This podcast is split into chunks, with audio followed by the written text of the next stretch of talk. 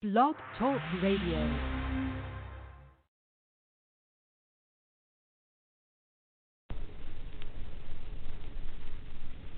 Center of the world, Africa. Center of the world, Africa. Africa, center of the world. Latitude zero, longitude zero, planned by the Creator. Zinjanthropus was the first man found on the earth. That earth was the motherland, Africa. We know that without total understanding of what happened in the past, it would be difficult to relate to the future. We know that within the structure of the music, there should be a message, and the message should be truth. So now, we give you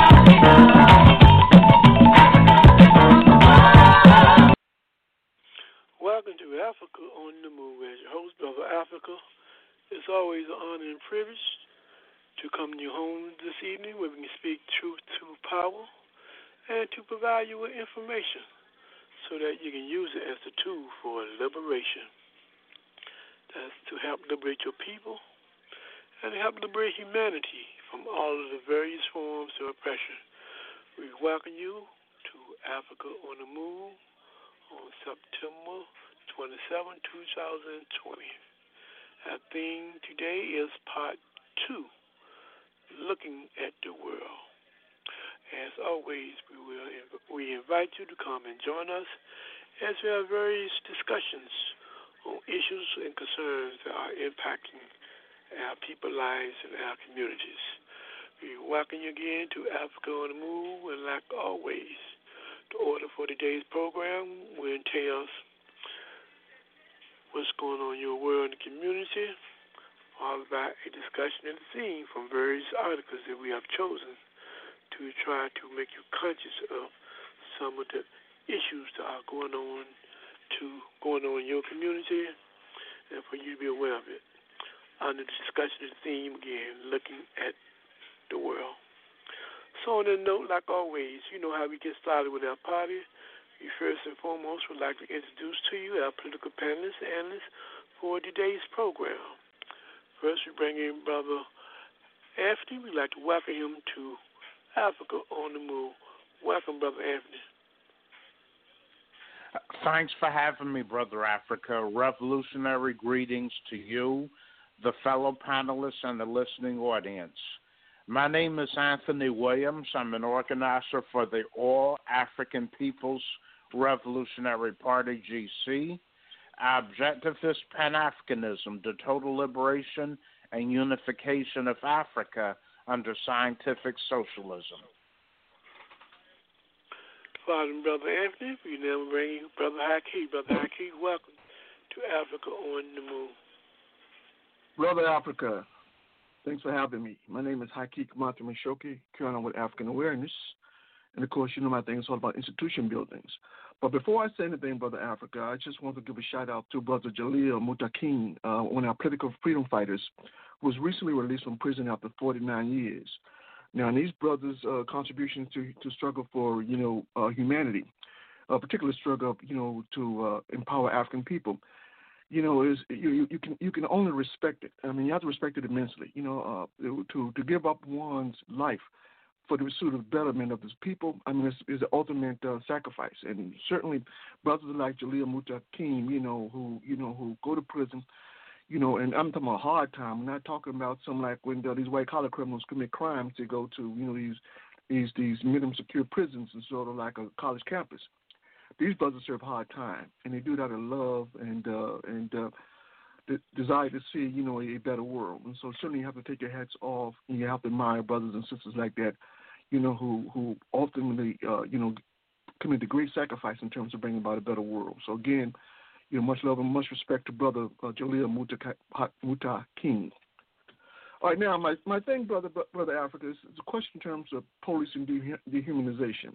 Uh, one of the things is that when we talk about these, ex, you know, these you know extrajudicial you know killings, you know, upon um, you know African men and women, uh, one of the things that, that struck me as it's, it's somewhat um, apparent, and that is that when you talk about these these killing un, um, you know African people, now, clearly, there's a certain amount of dehumanization that goes along with that act.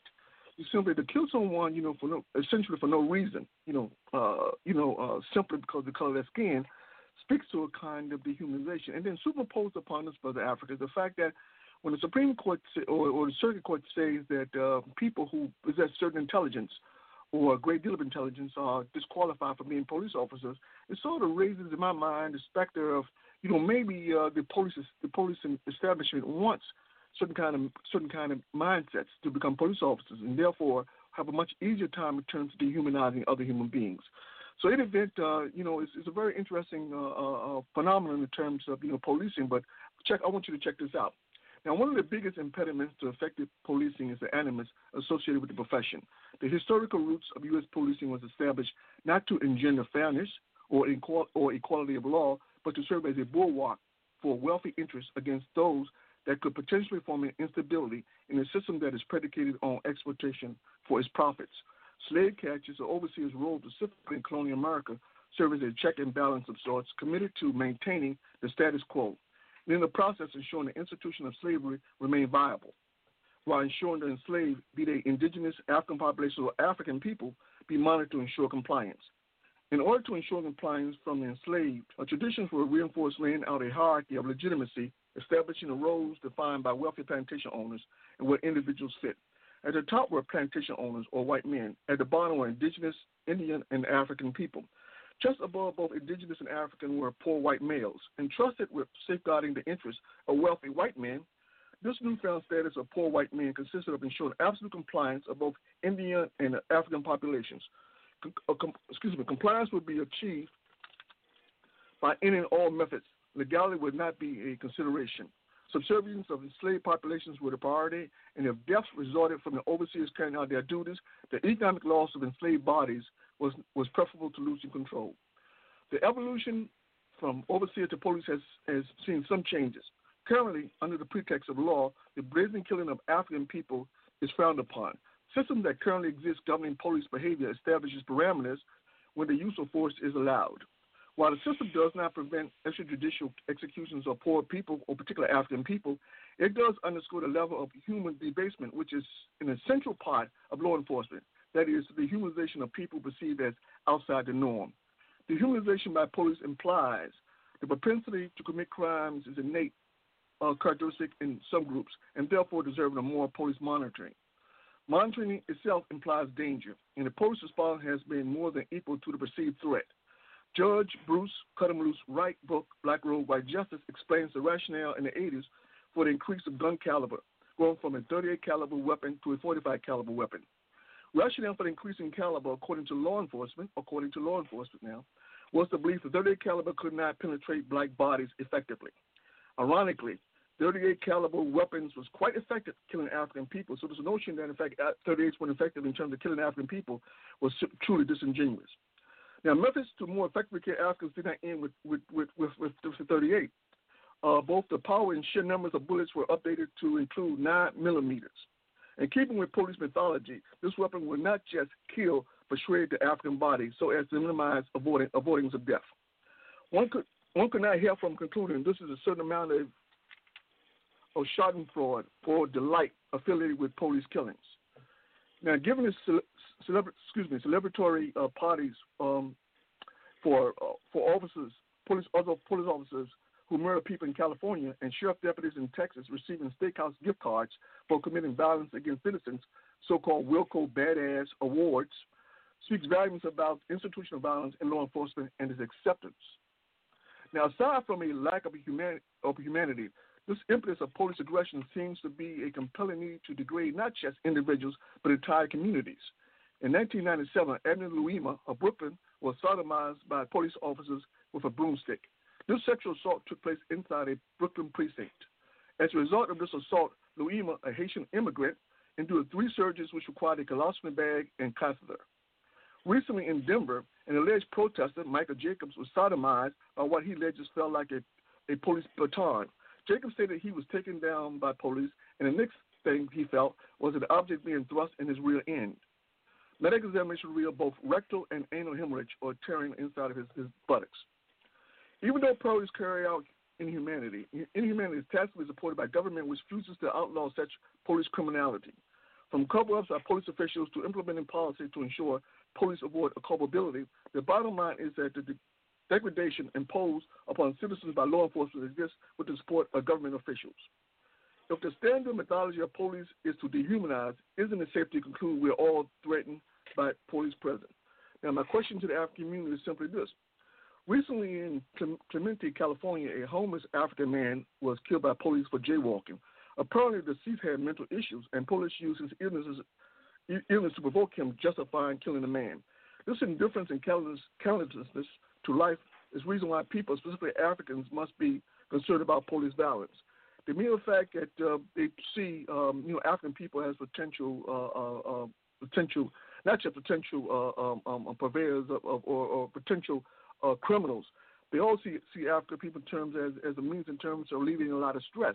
So if you have an opportunity, you know, to to kill people, you know, simply because you have a uh, because your life is not the best in the world, or if you're in a situation in which you're constantly belittled by by the hierarchy, by the hierarchy. Uh, clearly, you know, if you have the opportunity terms to relieve that stress in terms by actually killing people, then it's a great reliever of stress. And one of the things fundamentally we talked about some weeks about in term, on the program, we talked about in terms of propensity, in terms of police officers using, uh, you know, uh, the killing of individuals in terms of relieving stress. And so, even though this is well known, this this practice persists. And the reason it persists is because one of the things is the people that they kill, the cops understand very clearly that as long as you kill poor people and or African people, then it's all it's fine.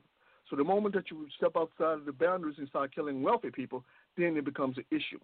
So clearly, this is a fundamental problem that I think when we talk about police problem, there's a problem for all African people, and we should not think it's simply because we moved to the suburb that you know that we're safe. It simply doesn't work that way. So I encourage people, you know, to build those institutions, to build those organizations in terms of you know creating a viable community, strong communities in terms of being able to fight back. Because without that, without that fight in us, then it certainly complicates our ability in terms of you know uh, any type of uh, longevity in the society. And having said that, brother Africa, uh, I want to thank you again for having me. Thank you, Brother Hakeem. Brother Moses, welcome to Africa on the Move. Thank you, thank you, Brother Africa, and greetings to everyone that within the sound of my voice, especially the illustrious uh, panelists. My name is Robert Andrew Moses, and I've been in the struggle for scientific socialism from the moment I was introduced to Marxism during a government class back in my high school years, 1968. I call Marxism the race to cure racism. I bear witness that there's one God, Jesus, who is the author and finisher of my faith, and that Mao Zedong is his messenger for government. Fathers, help your children. And thank you once again, Brother Africa, for allowing me to be on the show. It's always an honor to have you, Brother Moses. To our listening audience, this is Africa on the Move. What we're going to do right now, we're going to a revolutionary culture break, and when we come back, we want to invite you to call in and shine in on our discussion of what's going on in your world and the community. We'll be right back.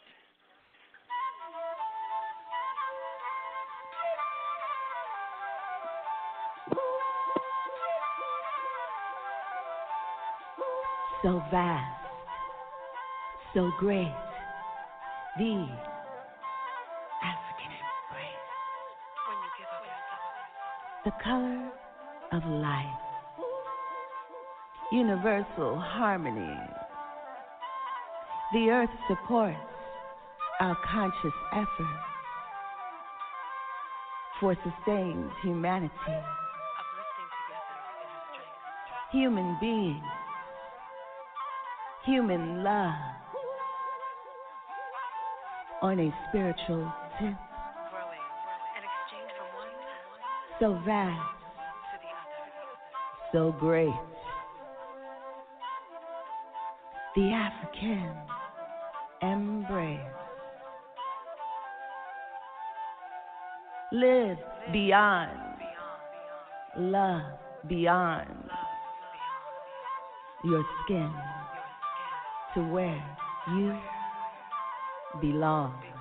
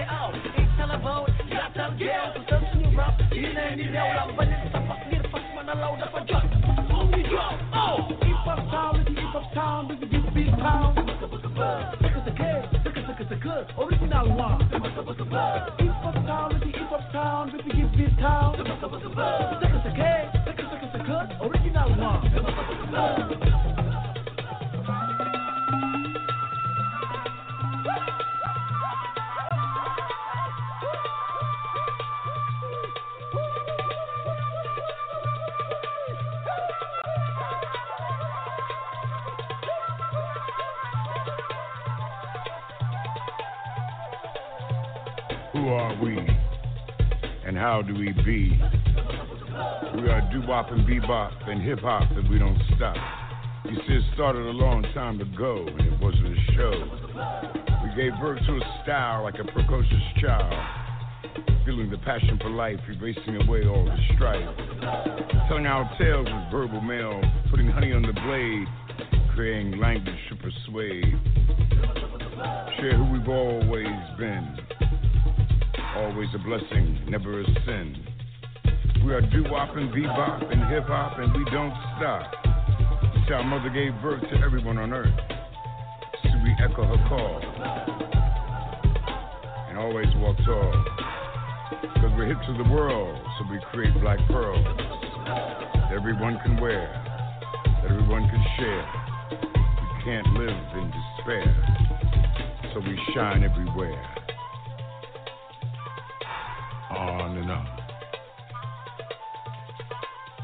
On and on. Passport Rev. Malcolm on Twitter featuring Napoleon the Legend. Rock the Bell Radio.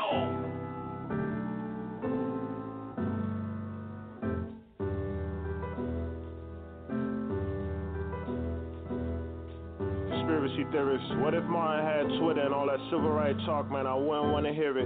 Cause integration been disintegrating. Better off in our own ghettos with our own situation. His last speech got him assassinated. Black business was booming. It wasn't just a consumer. Controlling our narrative. We have more marriages and see what the damage did. They ain't that bad a bitch. And welfare did it's way worse than the slavery. I'll never be an agent. I don't care what they paying me. Seem like Nip had the same old story. If we pay a black hater, tell a different allegory. Like Pearl Harbor and 9/11 was a mystery. Supremacy will go the extent to keep their history alive.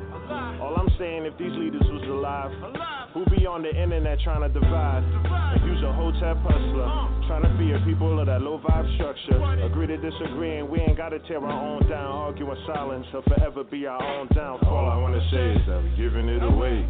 Soul ain't for sale, and the devil is fake. Argue in the silence, but don't let it steal our faith. Fight behind doors, but don't ever show our face. Cause if Martin had Twitter, if Malcolm had Twitter. it'd be our own people do the trolling. Spew on ignorance and do the scolding. Where we going? Cause if Martin had Twitter, and Malcolm had Twitter. it'd be our own people do the trolling. Spew on ignorance and do the scolding. Where we going?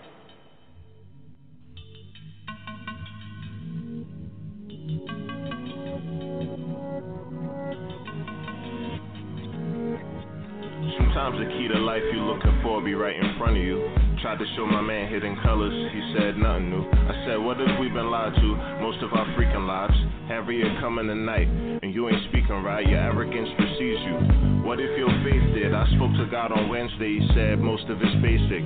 Million dollar mindset to be flying, stay hungry.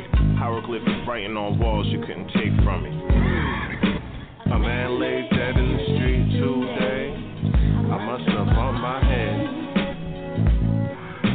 in 1940 or something, I swear. And all I have is love and joy to give. I need to spread my wings. I need to fly away. I wanna get high today. Got five on my little bundle of temporary? Man, I wanna live long enough to be legendary. Your statistics said by now that I'm gonna be dead and buried. But when I heard your voice, it seems as if we met already. And a march for our rights, that civil, the same purpose. Two different tribes and we fighting the same person. Could it be that our eyes was deceiving us? We had to have faith when nobody believed in us. Cosmic companionship sustained me after my husband was assassinated and gave me the strength to make my contribution to carrying forward his unfinished work. A man lay dead in the street today. I must have bumped my head and landed in 1940 or something, I swear. And all I have is love and joy to give. I need to spread my wings. I need to fly away.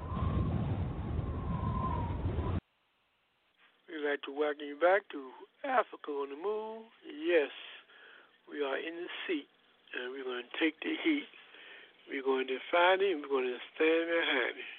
Right now, for those who would like to contribute to this segment on what's going on in your world and community, feel free to call in at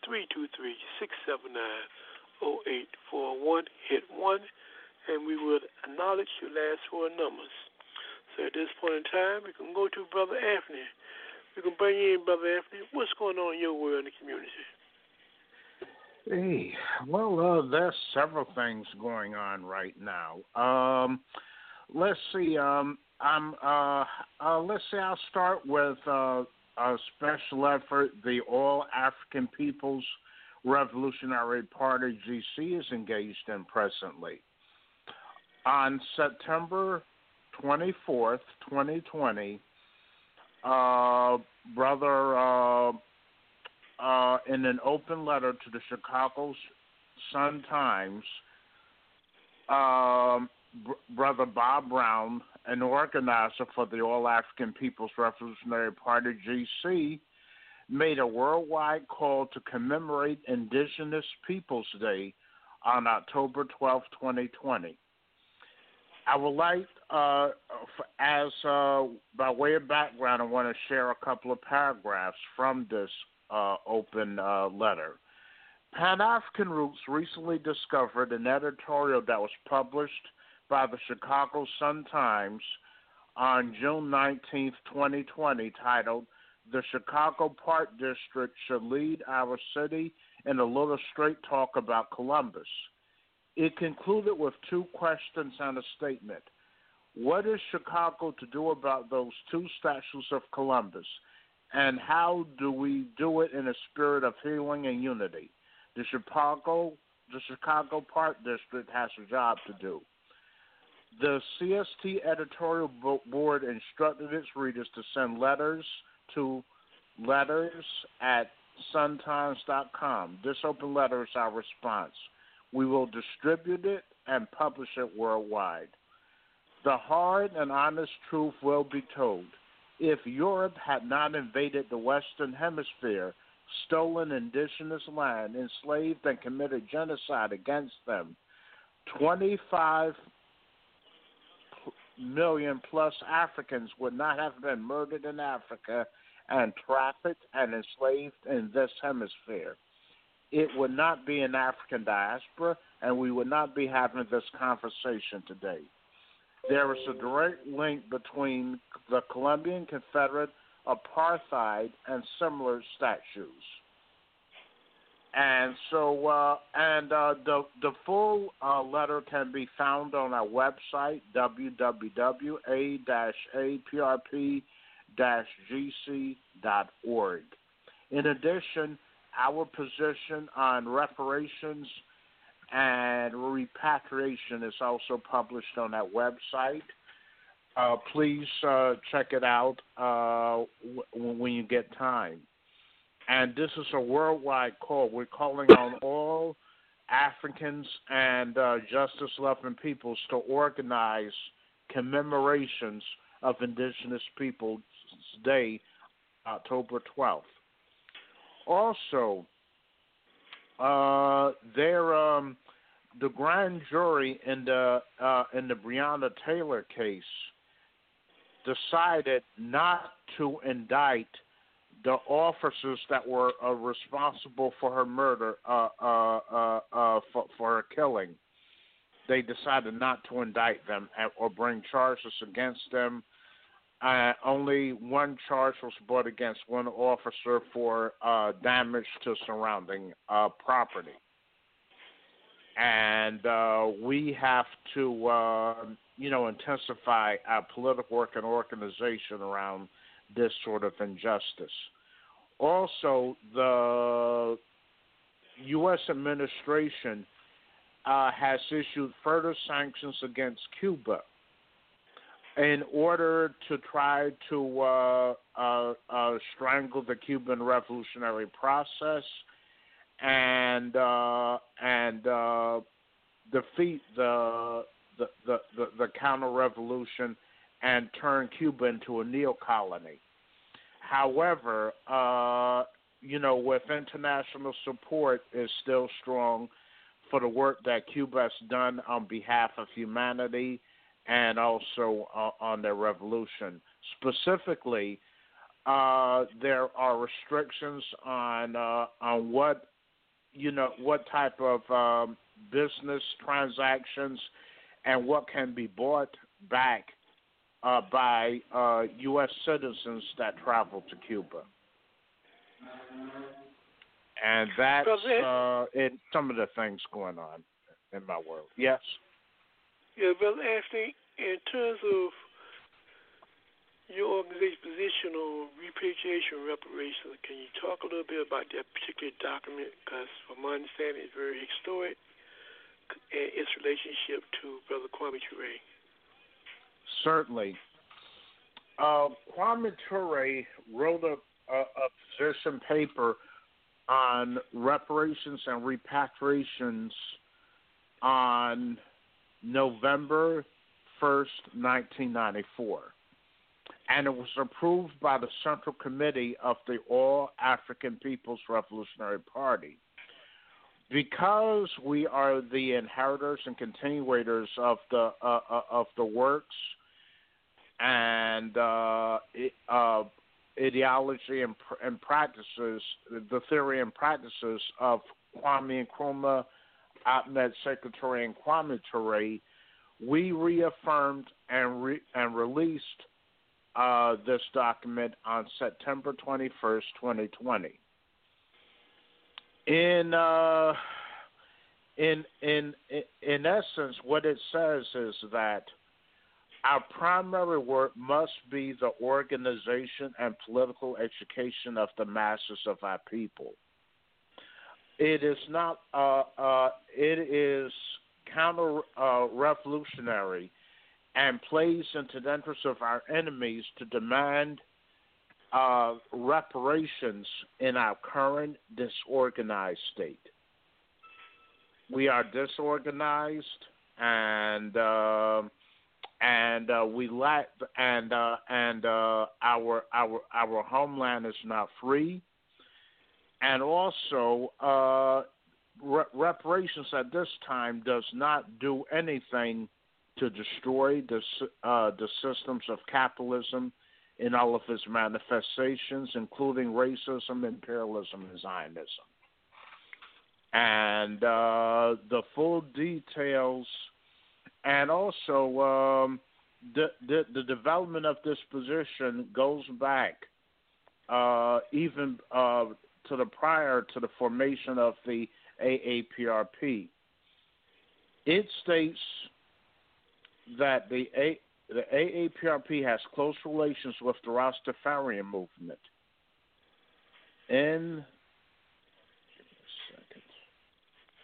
in the in the early 1970s, all the Rastafarian movements invited the AAPRP to Jamaica to spend time with them in serious discussion, serious reasoning. Lamin Janga and Kwame Ture represented the party. One of the areas was uh, of reasoning was the difference between reparations and repatriation. The Rastafarian movement and the AAPRP find harmony in the primacy of Africa – Thus, within Nkrumaism Touréism, reparation, repatriation finds ideological harmony. Most preaching, preaching reparations are running from repatriation. The question of reparations in no way advances our disorganized masses. Reparations, if only to benefit the masses, can only be handled by an organized community to call for reparations in the face of a disorganized community whose anti people's class is the most corrupt in the world is calling only for more divisions. Okay, thank you, Brother Anthony. Next, we'll go to Brother Haki. Brother Haki, what's going on in your world in the community? I got to tell you, brother Africa. You know, uh, you know, uh, one of the things that perturbs me to no end is the scapegoating of poor people.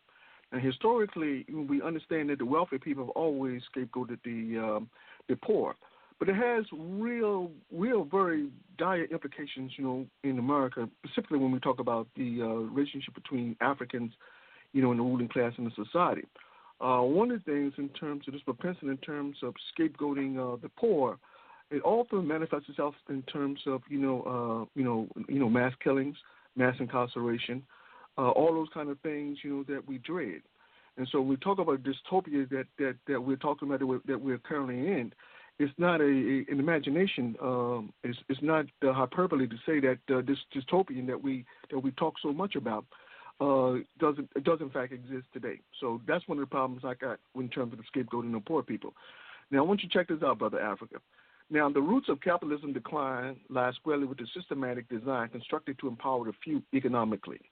Fiat currency, uh, currency created out of, the, out of thin air, certainly contribute to the capitalist's ability to reward themselves with an, an abundance of wealth. Ironically, the wealthiest pursuit of wealth does not prioritize the needs of the overall functioning of the system or society itself. Only the functioning of the system that provides wealth with opportunity to attain increasing amounts of wealth. Consequently, the instability of such a system manifests itself periodically. Every seven to ten years, the capitalist system contracts, exposing the systematic flaws and the inefficiency of capitalism. Capitalism's inability to sustain money flowing through the system is the direct result of banks and or business interests engaging in policies that inhibit the free flow of money, but instead is used to further the investments of only benefit of the few. Now, in case in point is the Federal Reserve printing of money, printing money that goes directly to corporations and the wealthy or the wealthy. This free money does not contribute to the real economy in terms of job creation, social safety net, or education, but instead is used by corporations and the wealthy to buy back their own stocks. Buying back own stocks makes the price of stock increase.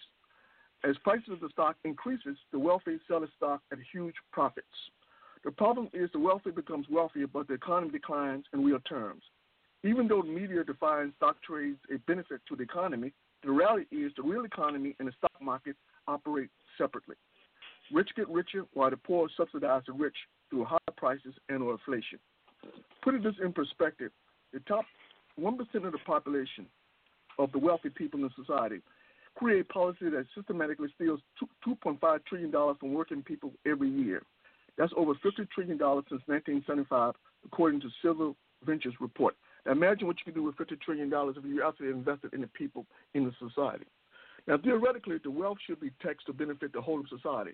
But when tax policy is written by wealthy people, it would be naive to assume they would forego what they care about most money, lots of money.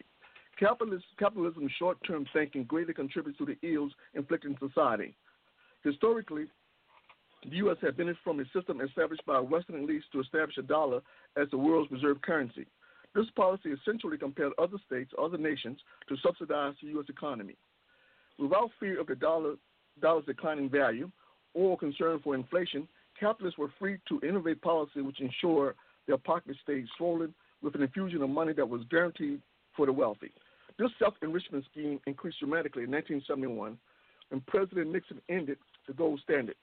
The price of gold increased in value from $35 to $850 per ounce, enriching the wealth in little over two years. Gold, even today, continues its upward projection as the value of the dollar declines. Declining value of dollars has particular resonance with the overall decline of capitalism. Currently, the U.S. dollar value has declined over 10% compared to other Western nations' currencies. Essentially, this means in the U.S., the ability to conduct trade in a manner that is profitable is compromised. While U.S. exports may be cheaper relative to other Western exports, trade is complicated by declining imports since it's more expensive to purchase goods. This trade imbalance has resulted in a trade deficit of 23, $23.1 billion and rising.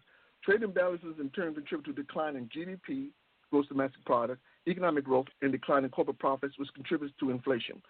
Keep in mind, inflation and invisible tax has contributed to food prices going up by $3 trillion in just three short months. Needless to say, as food prices increase and wages continue to fall, access to food will be complicated for workers, the unemployed, and the unemployed.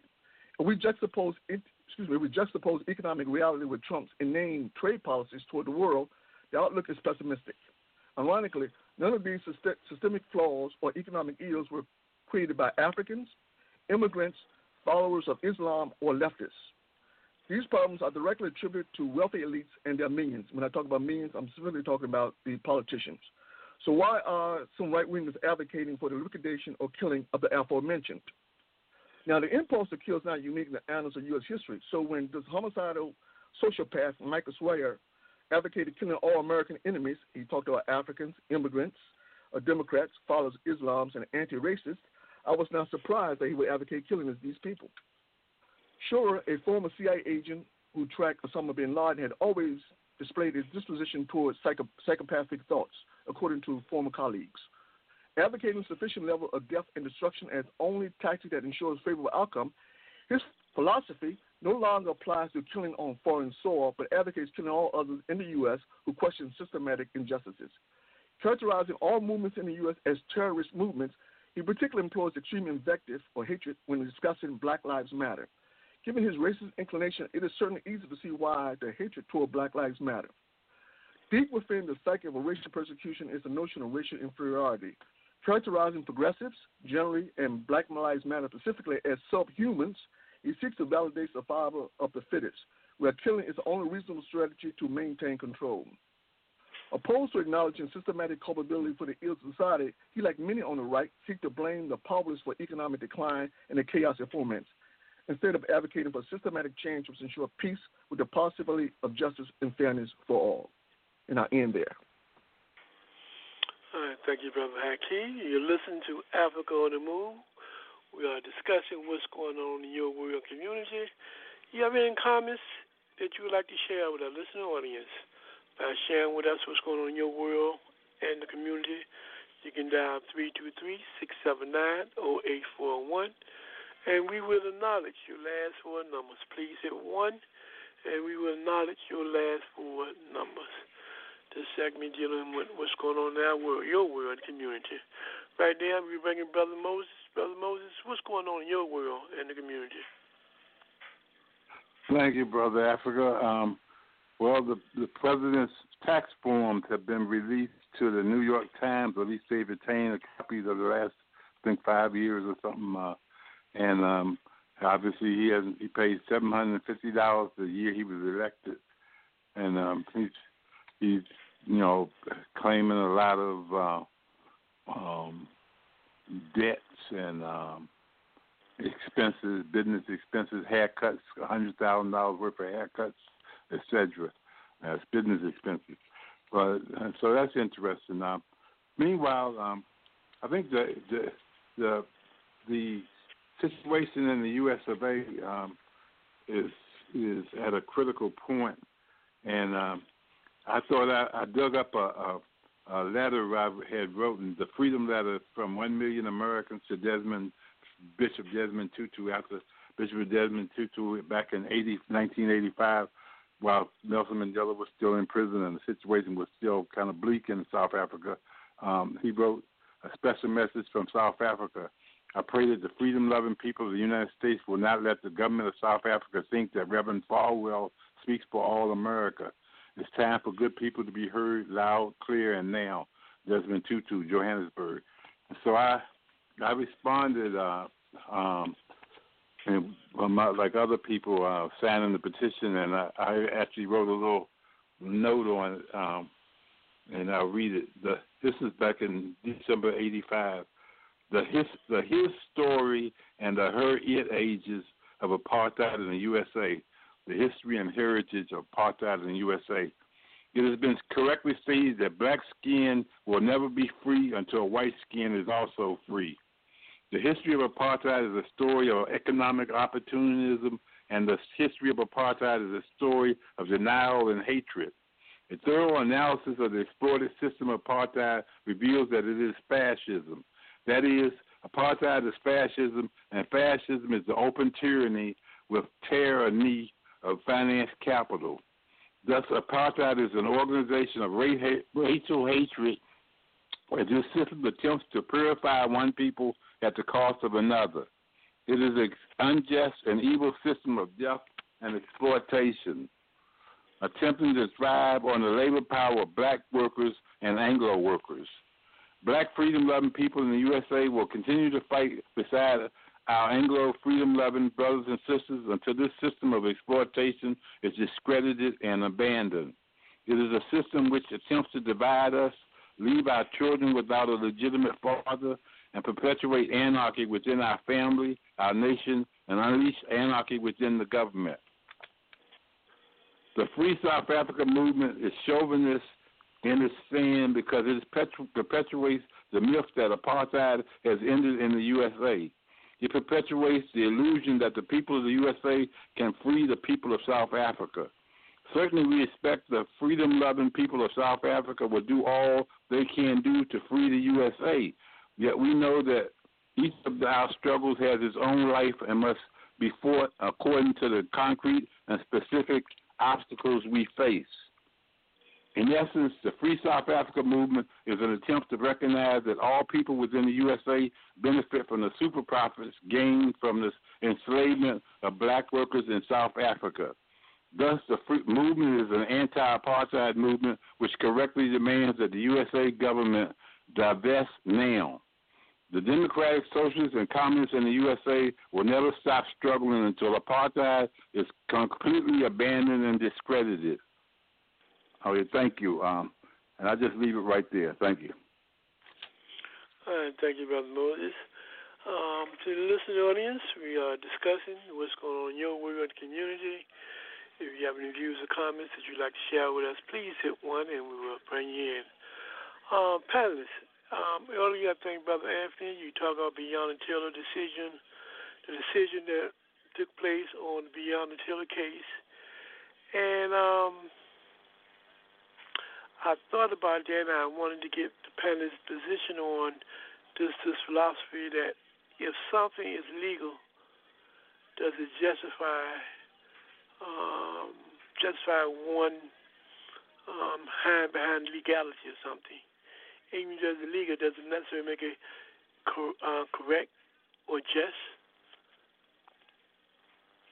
Because when you look at the decision by the prosecutor, one argument they used that everything that took place, the act within the law.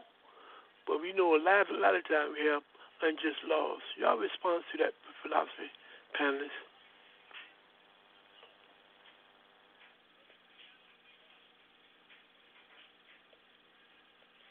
It was legal. Hey, So Brother I F- mean, um, you know, uh, so you uh, so that um, you know, just because uh, uh, something is legal does not mean that it is just or it is moral. Legality and morality are are, are two separate things, and and a, and a cursory study of U.S. history shows that the uh, the uh, the the scalping of the indigenous people, the still uh, the stealing of their land were all legal. But uh, but the question people have to ask themselves: Does that means that does that means it was just? And it wasn't. And uh, let's see. And um, just just by way of uh, additional information, Kentucky has a no knock rule, which means that police can actually, uh, uh, you know, go into someone's property and uh, and uh, you know, uh, guns drawn without uh, you know announcing themselves uh, you know, uh, typically when someone uh, wishes to enter your your dwelling, they uh, they announce themselves. They knock on the door, ring the doorbell, saying that that that, that they're so and so, and they state their purpose. Well, with this no knock rule, which uh, which needs to be eliminated, uh, they they can actually if if they suspect any any sort of uh you know wrongdoing and uh, whatnot, they can actually just enter a property without you know announcing themselves and what and without the presentation of a warrant, and that's what happened in the case of uh, Breonna Taylor. She was uh, uh, her and her boyfriend were asleep in their apartment and the police, uh, you know, uh, you know, just bu- bu- busted in, and uh, her boyfriend, uh, you know, had a gun, le- you know, ha- you know, had a, you know, had a firearm, and he and and and and he he fired back, and there were shots exchanged, and Breonna Taylor was, uh, you know, was, uh, you, you, you know, was killed as a result of that gunfire fire. but uh, history shows that uh, that morality and leg- legality are are, are are are totally separate issues. Brother Haki? Yeah, there's there's definitely no correlation between morality and legality. And that's very important we understand that. Even though the people in the society have continued, particularly politicians, continue to tell you that the document, the so-called Constitution, U.S. Constitution, uh, is based upon um, uh, Judeo-Christian values. Of course, it's just, it's just nonsense. But the reality is that there is no morality. But you know, the problem is this, brother Africa, is that when you talk about legality, legality is defined as what you wanted to, to define. And so, therefore, when we talk about um, individuals who promote this whole nonsense, this this whole concept of originalism, their position is quite clear. Their position is that you know, in, in all, in everything that happens in society should only be for the benefit of the wealthy or the landowners, or particularly white white wealthy males. And they're very clear that's what the Constitution is all about. I'm inclined to agree. In fact, when you look at the Constitution in terms of, in terms of you know many statutes, it's very clear you know that the power relies with that small minority of people, uh, you know, in particular you know people who possess you know great sums of property and wealth. So clearly, when we talk about legality, it's all in what you interpret it to be. For instance, if you talk about, for instance, if if if, if they weren't cops, right? If they really wanted to get them, right? Let's say they had a history in terms of political struggle, they could charge them with the RICO statutes. It's very, very broad. It's very, very broad. I mean, it's so broad it doesn't even make sense, but nonetheless, it exists legally. And so, therefore, legality is whatever they define legality to be. And so, in that context, the Constitution becomes a very oppressive uh, uh, document. And so, we got to be very, very clear on that point. So, for people who run around and talk about the Constitution is, is, is, is embedded in that which is right, they clearly don't understand the U.S. Constitution. They don't understand why it was written or the whole focus around, you know, why it was written. So clearly, brother Africa. So if you expect something good to come out, you know, uh, from from legality, then the reality is that if you're talking about people positions of power, then if whatever if whatever transpires, if it doesn't benefit the, the elite or doesn't it doesn't benefit the wealthy, then you can pretty much conclude that uh, it's not going anywhere. And so when you look at this this this, this uh, district attorney, this guy, uh, I forgot his name. Anyway, um, this, this this this this this black fellow when you look at in terms of his presentation on television, when he's talking about the fact his, his rationale for not charging them with murder, I mean, it's very, very clearly that you know he's being very extremely optim- optimistic. I mean, this is all about op- being opportunistic. You know what I mean? It has nothing to do in terms of reality. He knows damn well, you know, that one of the things that he talked about at, to great length, he talked about the fact that out of 12 people, one said they they heard them pronounce themselves at the uh, at the door when they came to Breonna Taylor's apartment. Think about it. If it's a no knock warrant, as Brother Anthony alluded to, why the hell are you going to tell them why you're there? You don't. You just knock the door down and come in. So clearly, you know, this guy was so, so extremely disingenuous. But this is a particular problem in terms of African community. When you talk about this kind of opportunism and these kind of these these so-called black folks who do any everything in terms of main, uh, achieving some status, and not understanding that status doesn't necessarily entail going along with that which is which is which is incorrect, that which is historically wrong, but status can also be attained from doing that which is right. But unfortunately, you know, when you when you superimpose upon the whole drive for status, this whole notion in terms of the inferiority that exists in the mind of so many of our people, in terms of the kind of history that we receive, and so we think in terms of being somebody, we we go along whatever the system tells us to do because that makes us somebody. That is absurd. So when I sat there and listened to this this this this this, uh, this tap dancer, as I listened to him speak, it became abundantly clear to me, you know, that he has political aspirations. And so, in order for him to climb that ladder, he understands that he has to toe the line, and he's a, he's a good puppet. I give him this much: at least relative other black, so-called black conservatives, at least this one can at least articulate himself in terms of the views that, he have. Uh, you know, normally what happens is that they elevate any black conservative, irrespective of how Ill, you know, un, you know, um, uh, ill articulate that individual is, simply promote that person based upon the fact that they say stupid things. But at least this guy could articulate himself in terms of his, his, his BS, mm-hmm. and so it wasn't easily to con- it was easy to conclude or to see through the kind of stuff that he was saying was so so extremely disingenuous. But clearly, you know, brother Africa, you know, uh, this is what we have to understand when we talk about legality. You got to understand that this question in terms of morality goes out the window. And so, if you live in your life in terms of based upon what the Constitution says is legal, then one thing is you got to understand that in that in giving that kind of power to the Constitution, then essentially what you're doing is disempowering yourself, and you're showing you know a, a lack of a future for your children into the future. The Constitution is not, by any stretch of the imagination, moral. It never was designed to be moral. Brother Moses, would you like to respond to anything as it relates to Breonna Taylor decision and situation?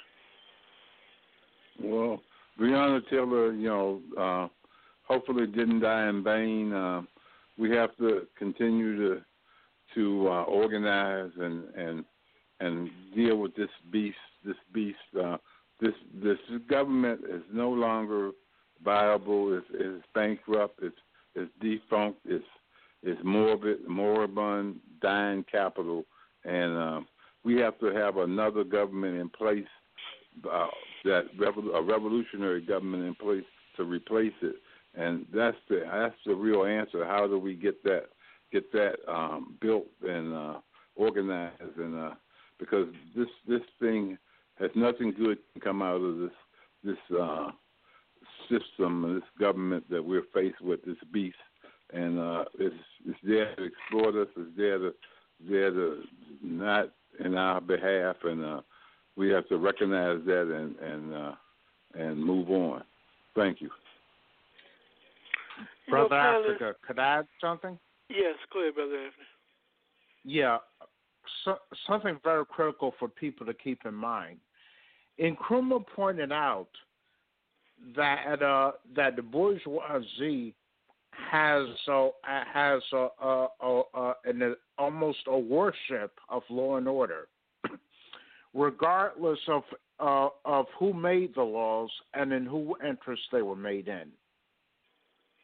And people have to keep in mind this is a capitalist society. And it, when one implication of that is that the laws in this country are made in the interest of the capitalist ruling class at all levels. And that's why uh, the uh, the U.S. Constitution is immoral. It is legal, but it but but but has nothing to do with morality. Only only only countries that have economic systems that serve the working masses of the people that uh, uh, in, in which laws are made in the interests of those people can you uh, can you uh, uh, conflate legality with morality? But under capitalism, you can't.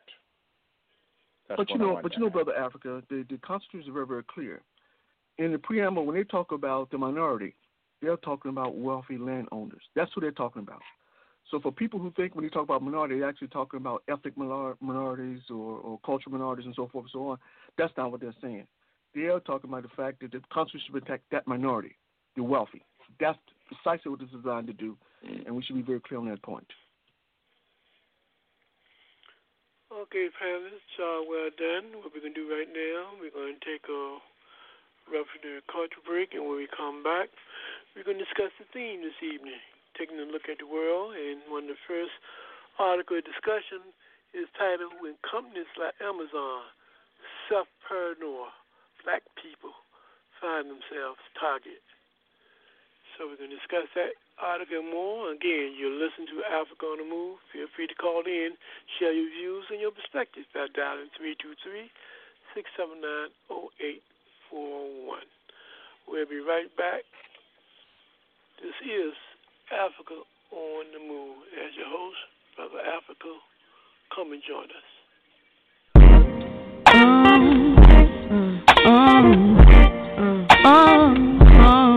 Is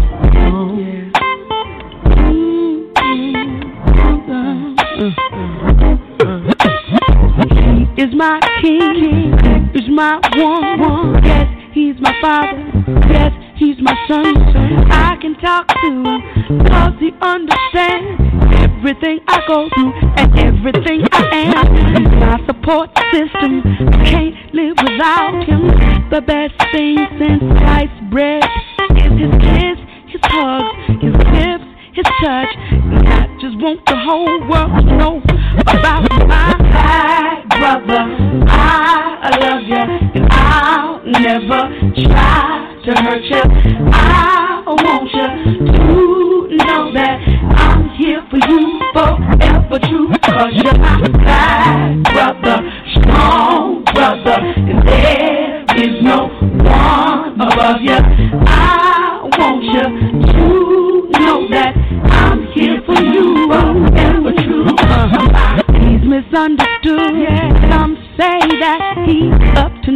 around the neighborhood.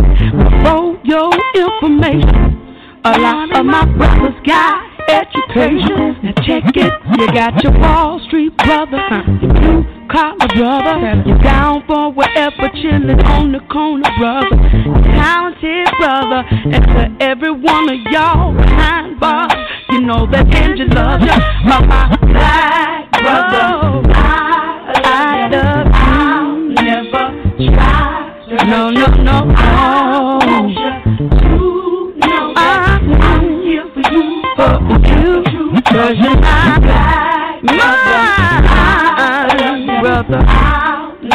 Said I never want to,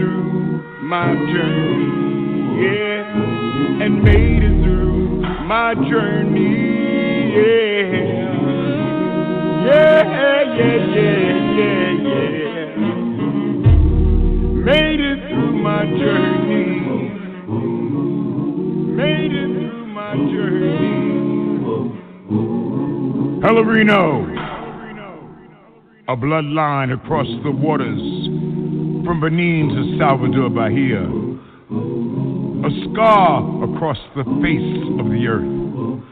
Pelourinho, the place they brought the Africans, the place where they tried to make them slaves. Pelourinho! You can feel the whip, hear the cries, and see the blood in the red clay. The clay that holds the stones together is African. And each stone is a bone from a people called slaves. Pelourinho was the place where death came to dwell. His neighbors did not complain, for he was a way out. From the cold gray cobblestone streets to the lifeless cathedrals, tall walls of demons called angels, haunted visions of white faces crucifying Jesus again and again. But in the sacrifice of this blood, of this dance with death, comes life more rich, more pure, more alive, where death spent many lonely nights pacing the floors of his funeral parlor, waiting for someone to die. Pelourinho, a French word called the place of torture, became a place of strength, a place where faces of white saints became faces of black gods, where haunted visions and demons became healing visionaries and orishas from the motherland. And Jesus rejoined his kinfolk and was reborn and baptized in the sound of sensual skin turned up to dance, to inspire a fire like the sun, pronouncing his presence. Pelourinho was the tongue of the flame, licking the eyes of those who have tried to remain blind, shining a light on a spirit that would not be denied. No, the chains did not break the spirit, did not enslave the music of my soul, did not shackle the will of my freedom, did not tarnish the glow of my gold. And all the Pelourinhos in Africa, in Europe, in North and South America cannot destroy the majesty of my people, the love of my people, shining like the sun everywhere we go. Everywhere we go. When the light is clear, oh, how beautiful I will be. To know that I've been here and made it through my journey, yeah, and made it through my journey, yeah, yeah, yeah, yeah, yeah. Yeah, yeah, yeah, yeah. Yeah, yeah, yeah, yeah. My journey.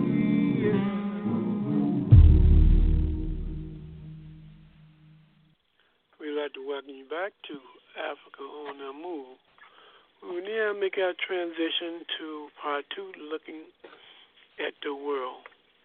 But real quickly, panelists, before we make that transition, I did have one particular question I would like to get your response to as it relates to the recent report, I believe came out of the New York Times concerning Donald Trump tax record and some of the things that came out of it. It was reported that basically for the past five years or so, he has paid no more than seven hundred and fifty dollars. I think Brother Anthony alluded to earlier, part of his tax business deduction is that he's taking out thousand dollar haircuts. Now, when you look at the rules and policies that are written from a business perspective in terms of how people can uh, spend money and write them off as expense, and which allow them to not to pay taxes to the federal government. To me, I always say that this system is very sophisticated in terms of its forms of corruption. In terms of its forms of corruption.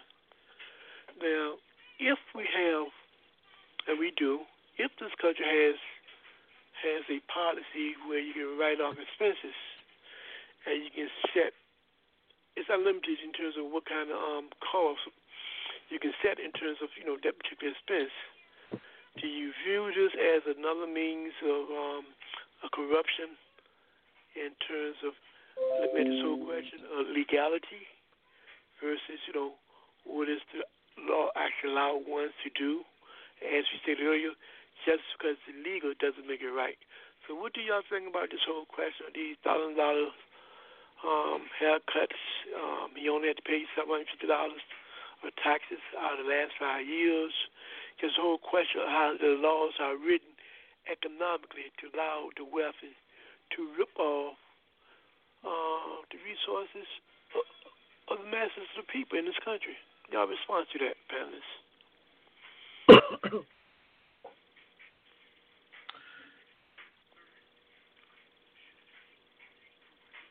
Yes.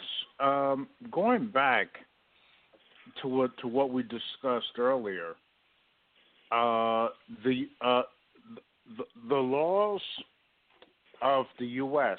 at every level are written in order to benefit the capitalist ruling class. and that's something people need to uh, uh, to keep in mind. And uh, and nowhere uh, is that more apparent than with uh, you know the tax code.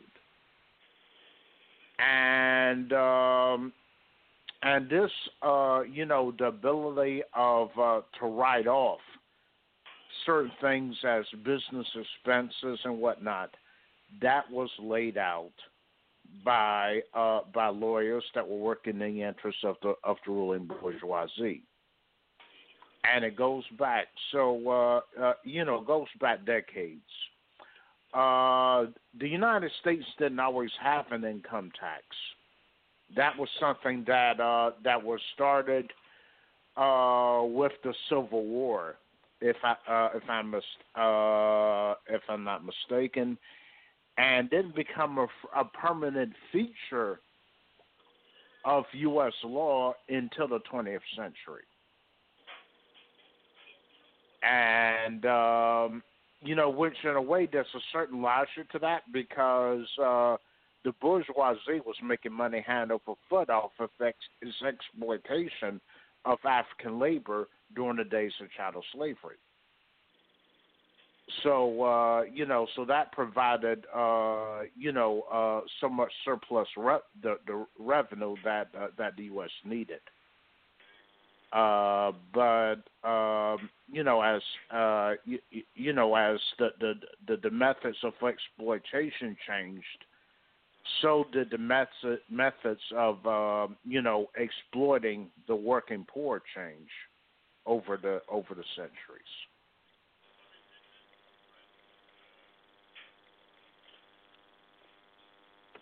Anyone else like to take a stab at that?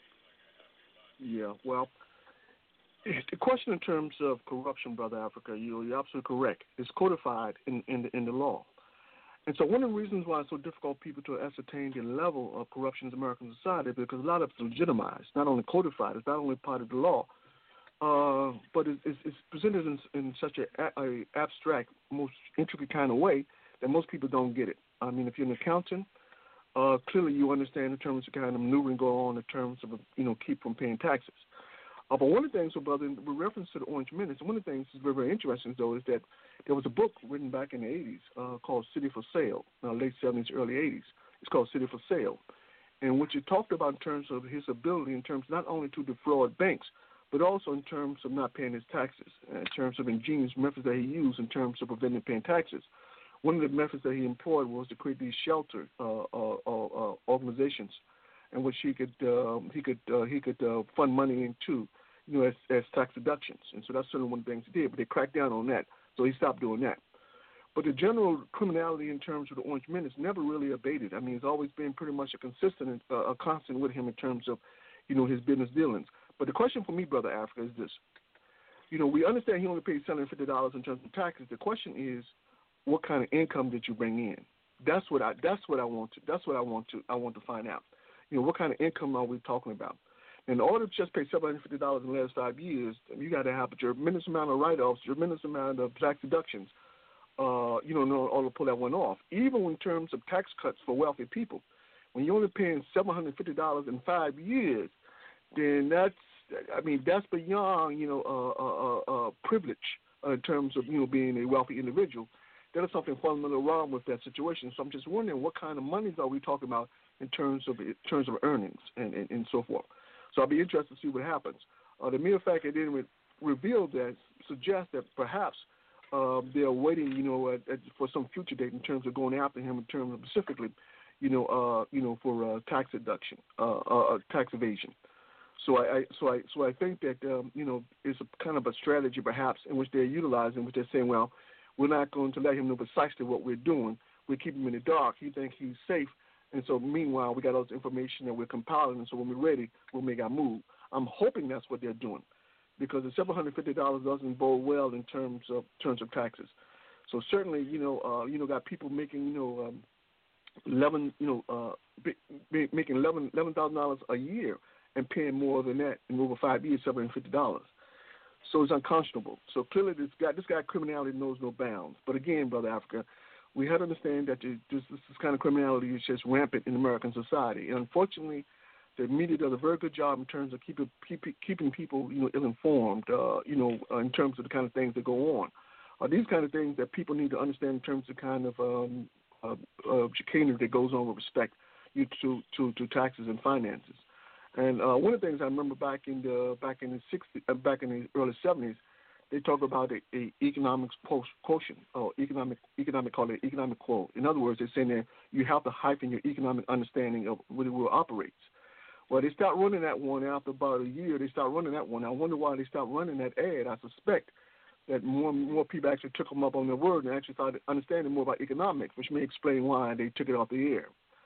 But in any event, brother Africa. But to answer your question, I I I I, think that the kind of criminality that we're talking about, you know, is just just encoded in in everything uh, that's legal about the society. So nobody should be surprised, you know, that this guy, uh, who has no moral parameter parameters or parameters for that matter, uh, would uh, would uh, take advantage of, of a situation which allows him to to legally uh, get away with not paying taxes. Brother Moses, in response to his tax situation? Well, let me just say, you know, it's a political economy, and the president is head of the state. You know, the politics determining economics, and so you know, obviously, you know, he could say all things are expedient, but not everything, and all things are lawful, but not everything's expedient. Because that's exactly how he's acting. I mean, that he's above the law. He can do anything he wants to do, uh, basically, and that you know, uh, it's up to us to stop him. I mean, that, he's not going to stop himself. Uh, they say power corrupts, and absolute power corrupts even more. And uh, so, so we have to have some checks and balances on him, and uh, and and um, I, I just, I just know, you know, we need we need a government that serves the people, basically that uh, look, looks has an objective of of of uh, of supplying the needs of the masses of the people. That's up there the objective, and uh, and until we get that situation, we we're we're faced with this this uh, war machine and uh, exploited capitalist imperialist system, and so that's just the bottom line. Uh, uh, he isn't paying taxes. Uh, you know, he not, he's got lawyers. He's got you know, I think he's being audited. He kept saying he couldn't release the text because he's being audited, but he's being audited because I think it's like seventy-two point one million dollars or something he got in a tax refund, and uh, they're trying to figure out why they got he got that much money in the tax refund. Uh, that's why he's being audited, and so, you know, uh, it's crazy. It's crazy, and the answer is we got to just start all over, and that means revolution. Thank you. But you know, brother Africa, let me just real, real, real quickly some some plain talk. One of the things when we talk about the kind of corruption that is so um, so um, brazen, so blatant, you know, in American society. One of the things that when you talk about these these wealthy individuals getting away with not paying taxes, one of the things that we have to understand that to run a, a government, you have to have uh, revenue. The revenue has to come from somewhere. Now, if it's not coming from wealthy people, it's got to come from. It's going to come from other place working and or poor people. That's the only place it can come from. Well, I'm including I'm including middle income people and when I say poor, because the reality is that when we talk about the context of middle class right now, you know, uh, that's a very very small number of people who actually quote unquote uh, qualify as middle class. But in any event, so the bottom line is that you know uh, we we we continue working people, poor people, uh, continue to subsidize you know these wealthy people in terms of this kind of corruption. And it always amazes me that you know you got people, you know, you got poor people fighting each other, you know, for the benefits of the wealthy, and not understanding that these people don't give a damn about you. There's only one. There's only one billionaire today that actually even talked about the fact that we need to pay higher taxes in terms of just some social responsibilities that we have. It's only one. And uh, you know, the rest of them would never say such a thing because this, this notion in terms that they have a, a, a, a, moral uh, responsibility to society is something that, that they categorically reject.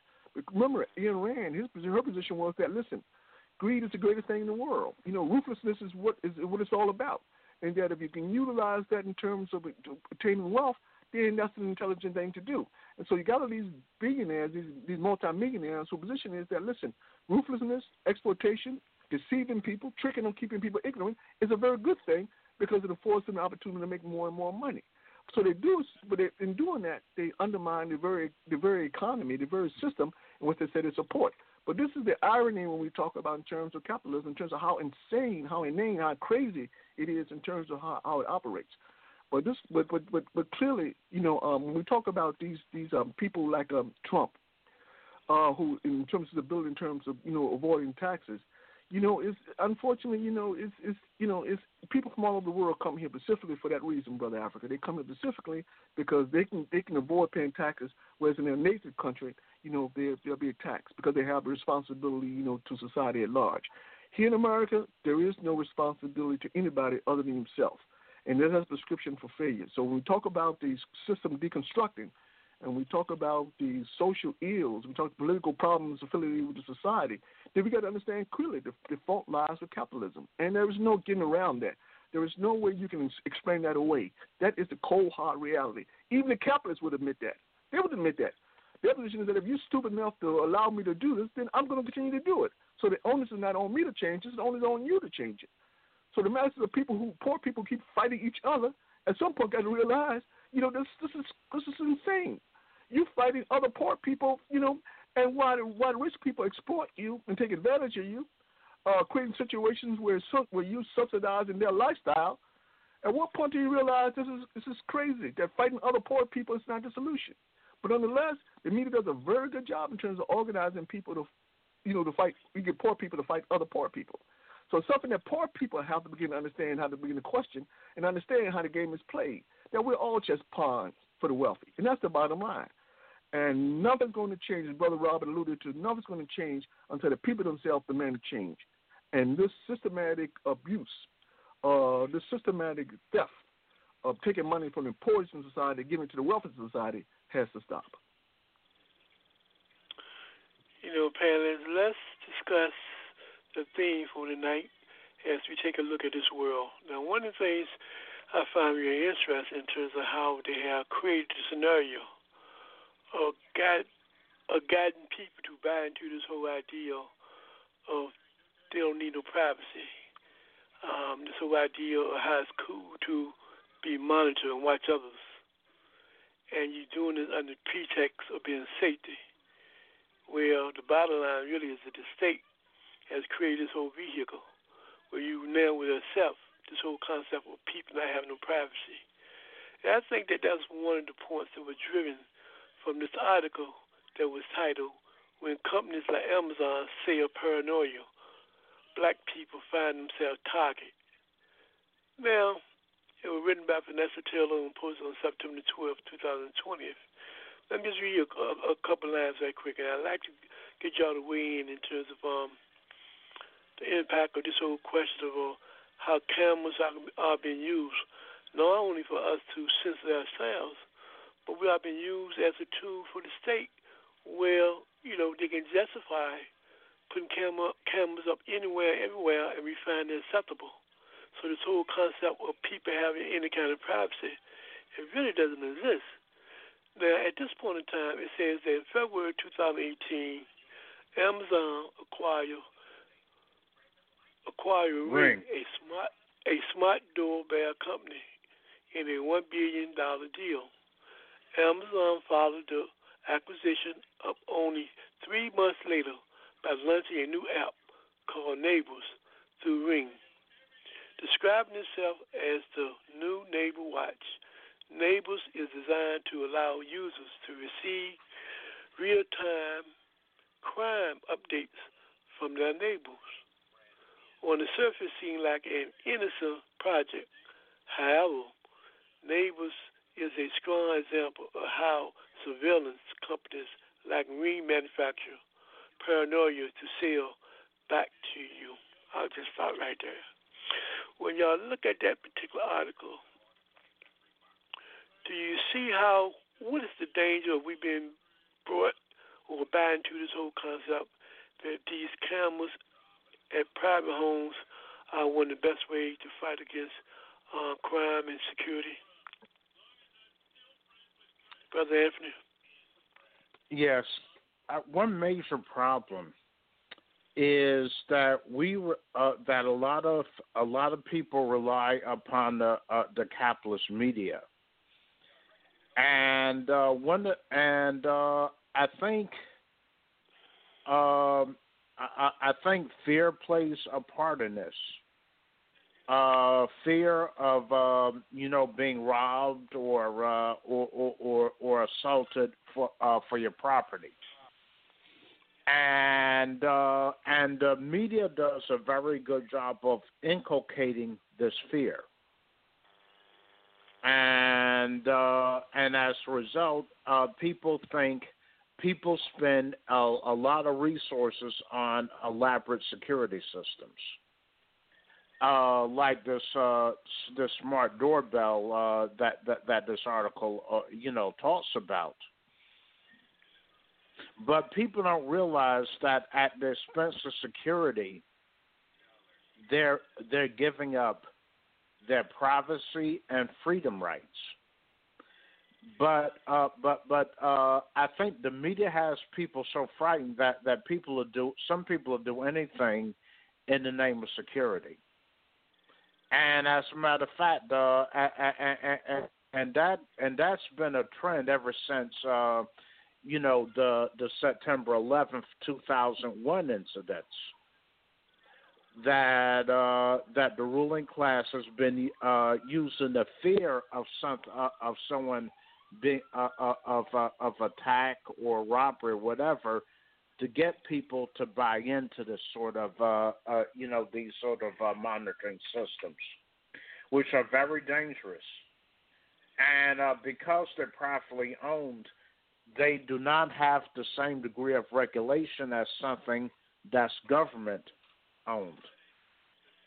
And even if it was, it's, it, it, it's still very dangerous.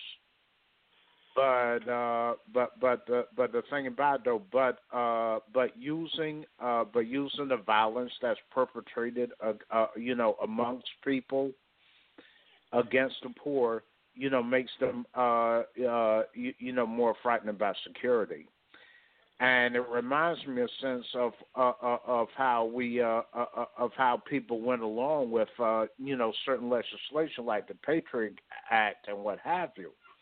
And I think this uh, uh, these security systems are a similar thing. You have these uh, capitalist countries playing on people's fears and also racial stereotypes as well. Brother Haki, your response? Yeah, yeah. That's there's no question about that. Yeah, you hear me? Yes, you can, Brother Haki. But before you respond, Brother Haki, let me just make this quick statement that I find really ironic in terms of how to use African people as a scapegoat to justify to people to buy these security cameras. Historically, it has been recorded that even during so-called slavery time, when there were slavery votes, that you never had one African attempt to harm a European. There's no history of African people harming Europeans in this country. So I find real ironic how they uh, created this scenario that we are we are to be people to be feel, and we are more likely to harm them. So therefore, we should be the first group of people to be watched.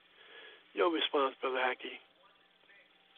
Yeah, well, you know, fear is a is a is a is a powerful motivator. Uh, you know, one of the things you got to keep in mind, you know, we're talking about you know a declining capitalist system, and so fear becomes all the more uh, indispensable in terms of as a tactic, in terms of making sure you keep people afraid of one another. Now, the question, the the, the, the example you gave in terms of the, the propensity for violence, uh, in terms of uh, you know Africans in American society, you're absolutely correct uh, you know, one of the things is that, you know, often when we talk about violence, we don't talk about the real perpetrators of violence. We, we, we like to project and we like to blame African people in terms of being violent. But clearly, the history in terms of violence, we understand where the violence comes from. It's always been from the West. And so, therefore, unfortunately, you know, we, we don't have those kind of discussions because the media won't allow you to have those kind of discussions. And when you have those kind of discussions, uh, people are going to cry foul because they don't want to hear that. They want to believe that, you know, that the West is, is uh, peaceful and uh, gets along with people and uh, have uh, uh, respect for uh, diversity. So, so clearly, you know, when we talk about the principle of balance, there's no question about it. And you got to look at the West, and particularly when you talk about America, there's no question about it. White men are the most violent group of people on the planet. So this notion that the African people are violent is only is only um, um, feasible to the extent that people buy into the stereotypes, and and, and and and because people don't tend to read in American society, they tend to believe whatever stereotype the media presents them. So clearly, you know, when we talk about propensity for violence, you know, uh, you know, clearly there's a long history in terms of portraying, you know, African people, you know, as, as violent, and so therefore, as long as you continue to portray us as violent, uh, you know, then certainly it's going to uh, be effective in terms of, uh, you know, uh, reinforcing all kind of stereotypes, all kind of biases that exist in the mind of people in American society. But one of the things that's ironic, though, brother Africa, when you talk about actual crime and, crime in in in in, in the in the in, in the American society, actually crime is relatively low, uh, relative, you know, just just back in the 80s. Uh, so you know this notion in terms of you know uh, uh, um, you know using fear uh, is very very it's, it's, very very useful. But if people actually took the time in terms of understanding when you talk about crime, and actually research crime and look at crime and understand where the crime actually uh, actually exists, then people would educate themselves to understand that you know that they're being manipulated you know by a system, um, you know by uh, individuals who have uh, uh, vested interests in terms of making sure that keeping people divided from one another.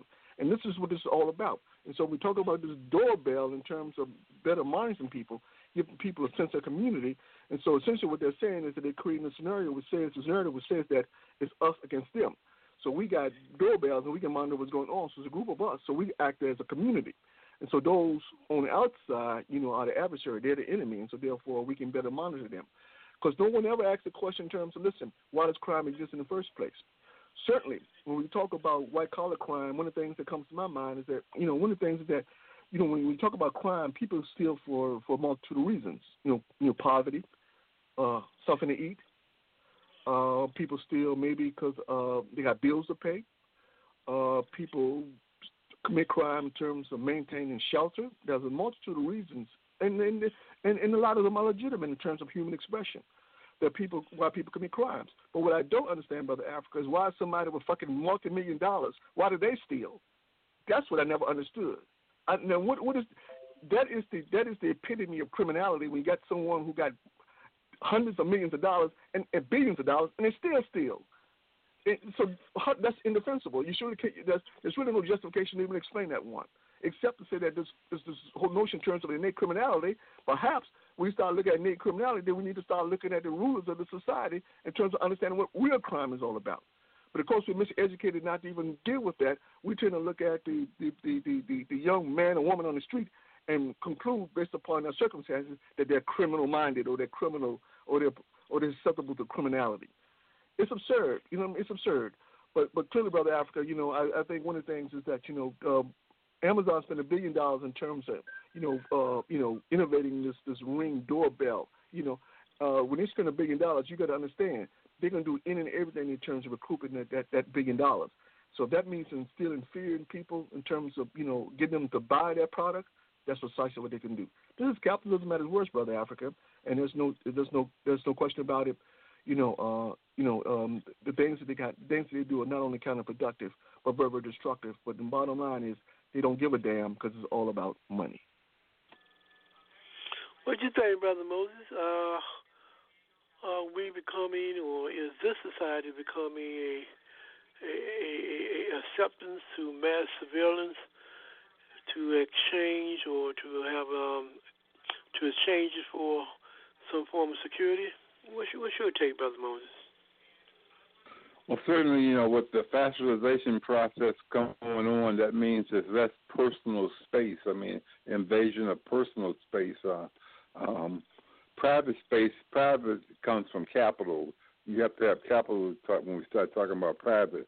But in, under communism and socialism, we have personal space. And, uh, you know, with this totalitarian government uh, situation, is what, what's developing, uh, they want to be able to in, intervene in all aspects of your life and uh cameras everywhere. Uh big brother is watching it's 1984 as they say. And so uh you know that's what's going on. Uh these companies arise that serve the needs of capitalism and it's supposed like i said keep saying it's political economy and uh It's politics that determines economics, and you know, Trump is talking about law and order, and and uh, he's in he's he's got a chief uh, uh, Supreme Court justice they're getting ready to ram through. Uh, he's streamlining the the economy to, to do his will to, so that he can be a dictator, and uh, we have to oppose it. Thank you. You know, panelists, I think one of the things else I think um, the society need to understand that when using many of these um, surveillance um, systems, a lot of times they are connected to the police departments, and they also um, can give them direct access to what goes on within your home. And I think a lot of people don't are not aware of uh, those possibilities and features that exist in some of these surveillance systems. Brother Africa, you know you make uh, uh, you make a good point, and this article uh, alludes to that, but do, do, doesn't go into the detail that you just went into. Uh, it mentions that Amazon has worked to establish a surveillance network through ring partnerships with law enforcement. The company has already partnered with over 400 agencies, according to a blog post published on Wednesday. CNET recently revealed that Amazon uses peer pressure and incentives to convince police to join the Ring network. So, in, in, in uh, and, and one implication of this is that is you're right.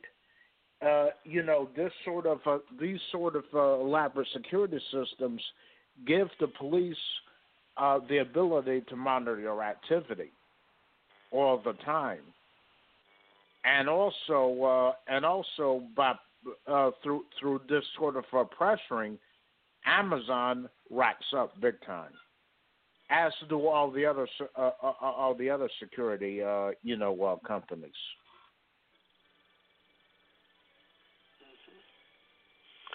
Now, let's make a transition. We're talking about um, security, surveillance, and seeing that this this this this country has uh, has a strong desire not only to have surveillance internally within the border of this country, but also externally.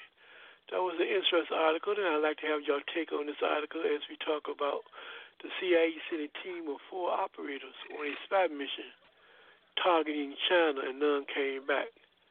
This article from the contributor was made by Jack Murphy, on, written on Saturday, September 19, 2020. Now, when I read this article, it seems to me, panelists, that there's just a continuation of um, U.S. foreign policy using various tools, in this example, CIA intelligence, to continue to find ways to spy, undermine, and and um, and and find ways to overthrow governments. Now, when you read this particular article, how much how much information from this article you view as being something that that is real that, that they do, or is it a, a, a article just was just put out to for misdirection to give the illusion that maybe these four spies end up being killed because of the weather conditions, and um, and that's the end of the story. There may be more to it. What did y'all take from this particular article? Which I thought really interesting.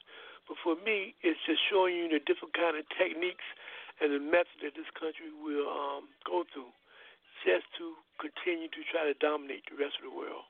Brother Haki, Give me your thoughts on this article. Well, you know, brother Africa, it, it, you know, it may well be a diversion. I mean, simply because we read it doesn't mean it's true. Uh, it may be maybe a diversion.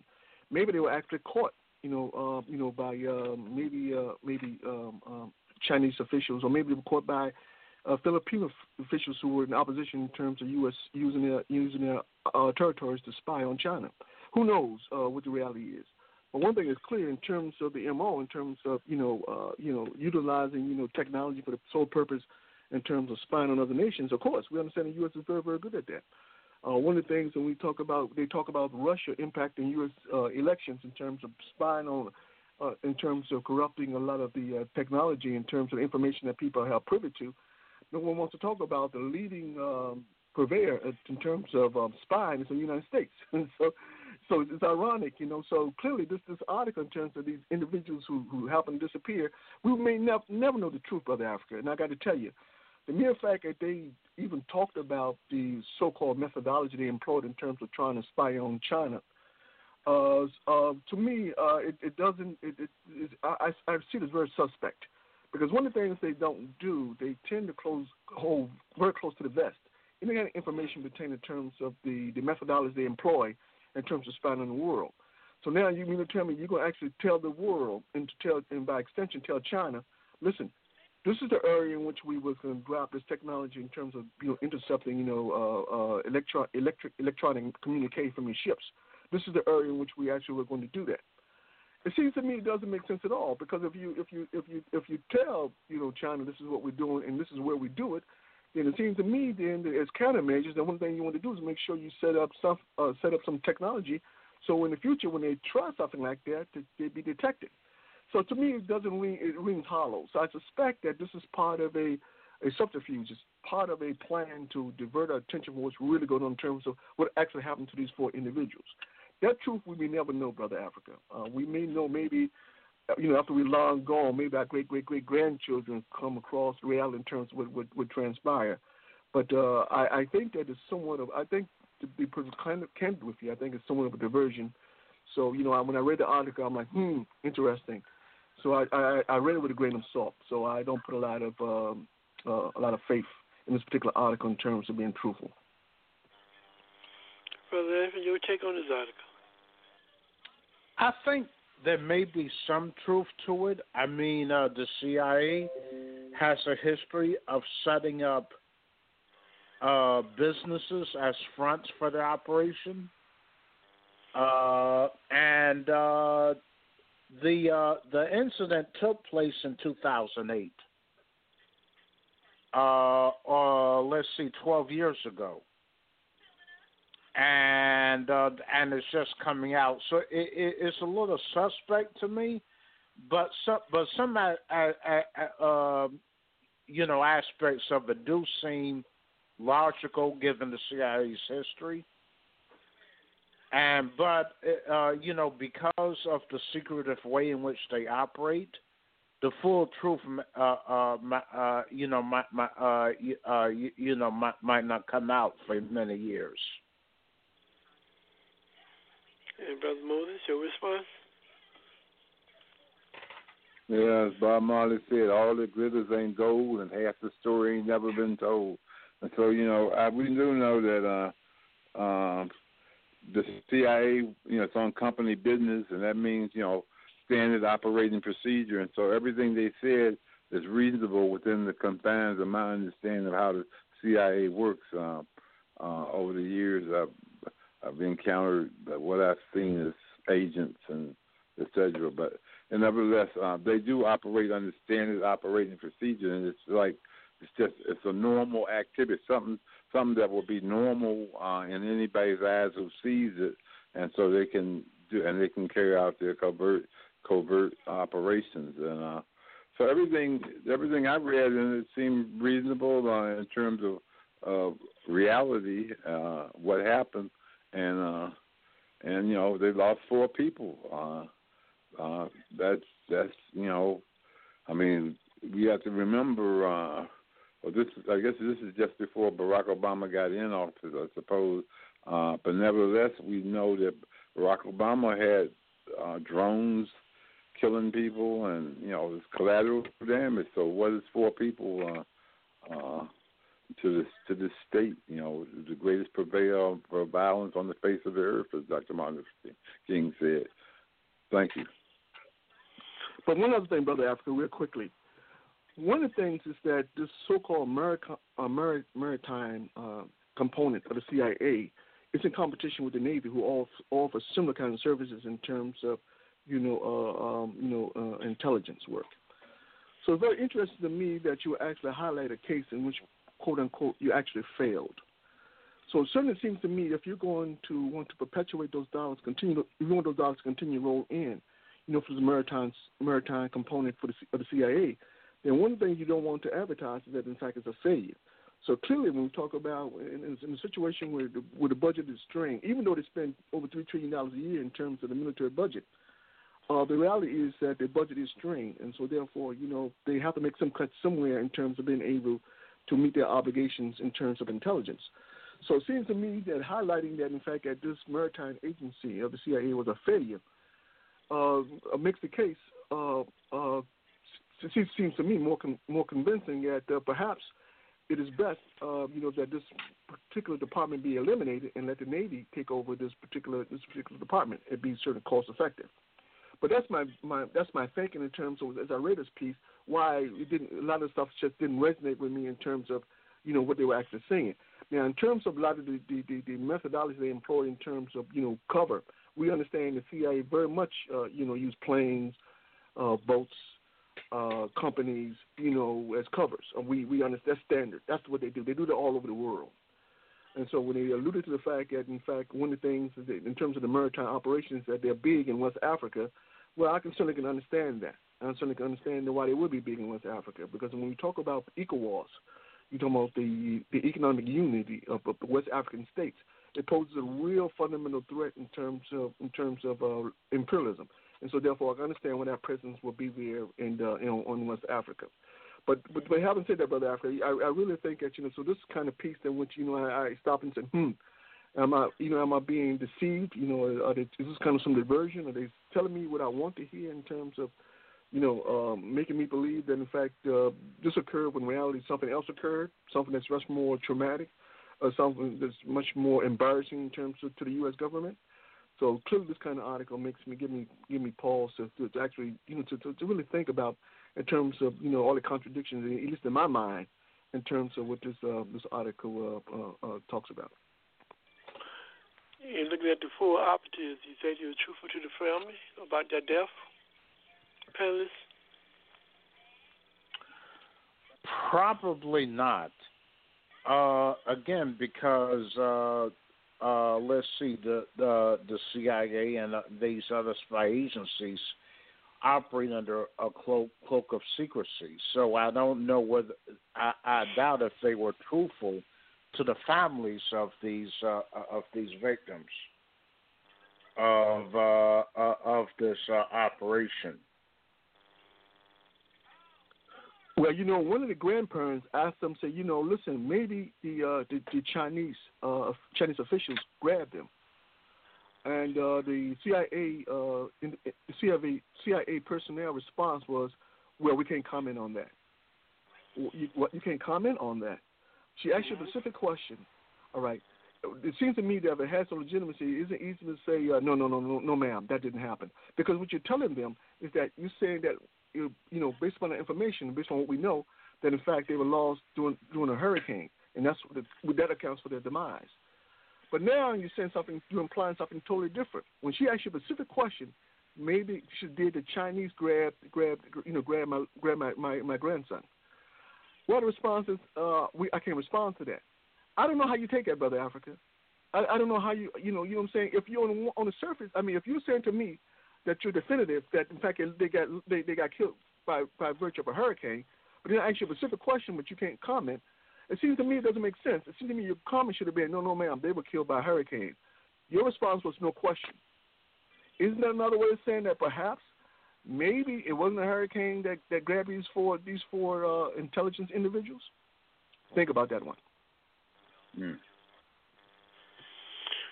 Uh, t- well, panel, panelists, when we look at the world today, one of the things um, is clear when you look at U.S. foreign policy and how they view military, that they value, they do not value their so-called soldiers. That was an article that was written by Daniel Zoller titled Disabled Iraq War Veteran Faces Five Years in Prison for Marijuana Possession after judge denies release. Now, here in this article, I found it very interesting in terms of how U.S. treated so-called military vet. Do you think it has been justified Um, brother, brother Hakeem, we start with you. When you look at this article, how this veteran is talking about pinning that he would get five years in jail for possession of marijuana when driving through the state of Alabama, given the fact that he already have a medical history where other doctors in, in his state is only approved to use to have marijuana, and you also have PSD. What does it really say about how American government view its soldiers and its citizens from your perspective? Well, I think, Brother Africa, this is one of these situations where we can't discount race. Uh, I think it played a pivotal part in terms of the judge uh, decision in terms of you know putting him behind bars.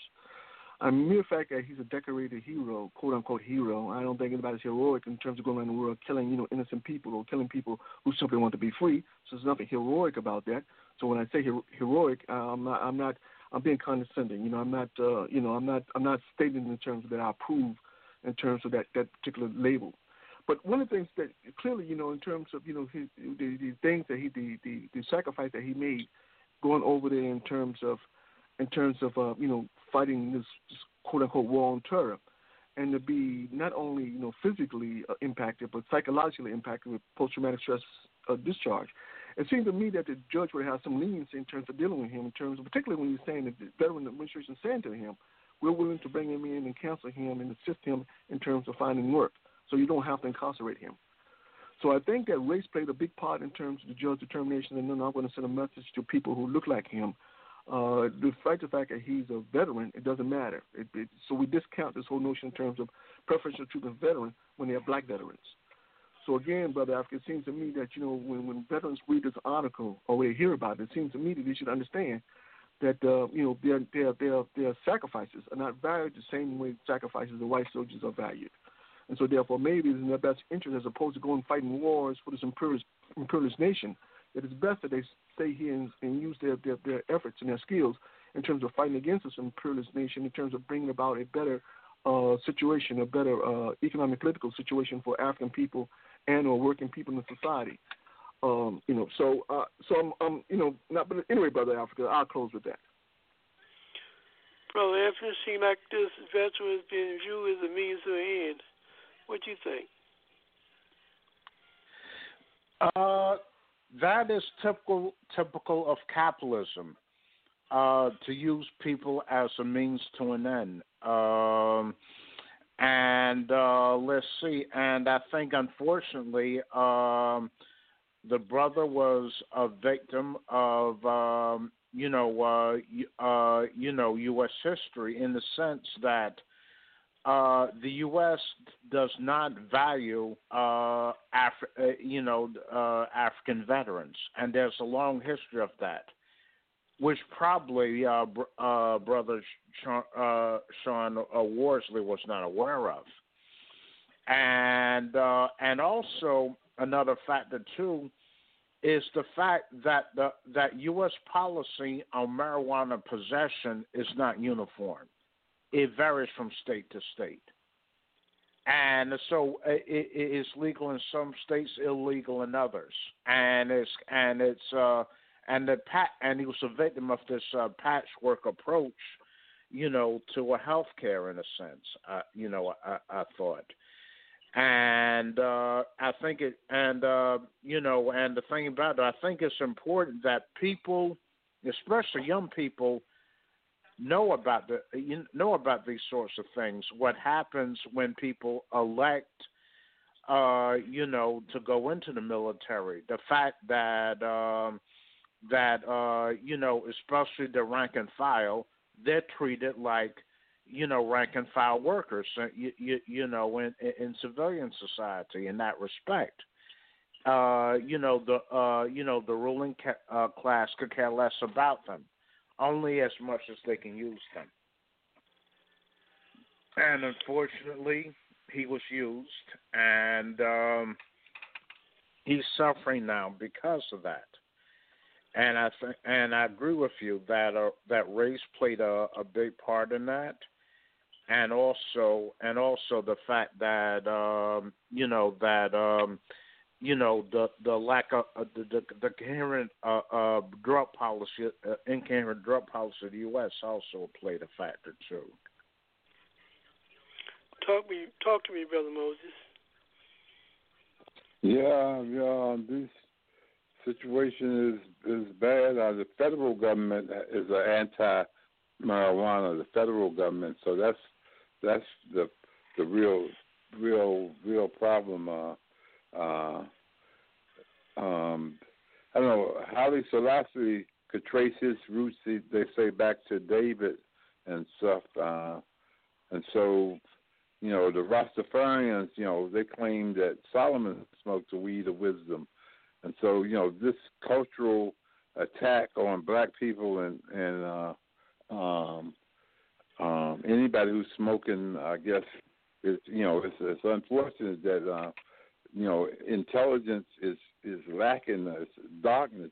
It's just ignorance and darkness on the issue and uh, it's dominating the situation and and as a result, we the jails are full of people who who who, who just smoke, and as simple as that. And so, you know, um, this soldier, um, you know, a Buffalo soldier, if you will, um, finds itself um, in the system and uh, a victim of, of, of the system. Uh, what Donald Trump would call a loser, or you know, I mean, a sucker.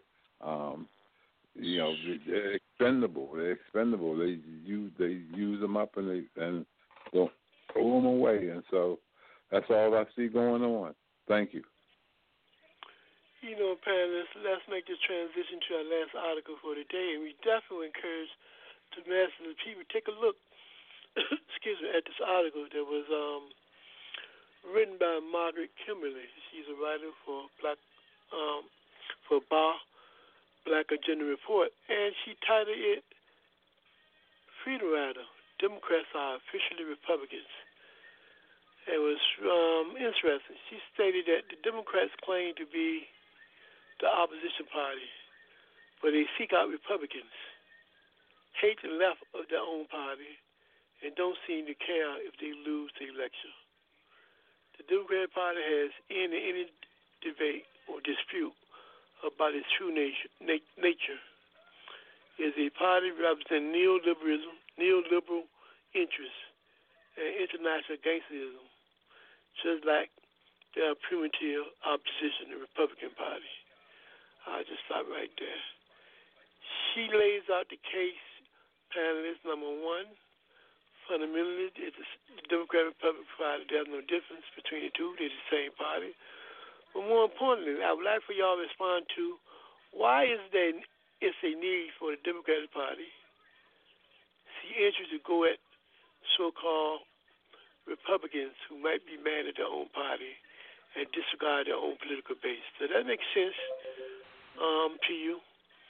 Does it make sense also that the same strategy was used at the last election by Hillary and we saw what happened? panelists, your, critique of this particular behavior? Um, some of us have been saying for years that uh, that, the, that that that the Democratic and Republican parties are are really one or political organization masquerading as two. And uh, and uh, and I think this article, and I think the, the articles that Sister uh, Kimberley points out, you know, bear bear out this fact, and that uh, you really don't have uh, a different political party if they represent the same uh, economic, so uh, uh, political economic interests which is the case of the uh, uh, of the Democratic Republican duopoly. Both parties represent the ruling capitalist bourgeoisie, and they're going to do whatever they have to to protect their interests because that that's who controls them. And so, uh, so I think uh, I, I, I, I think there are a lot of a lot of people are in for a rude awakening because of the uh, uh, uh, uh, for not understanding this history and these lessons. and uh, and the thing and uh, I think people are um uh, they think that uh, and the thing about it though this thing of voting for the lesser of two evils is not uh, is is not viable anymore. We need to concentrate on forming our own independent political party that's accountable primarily to us.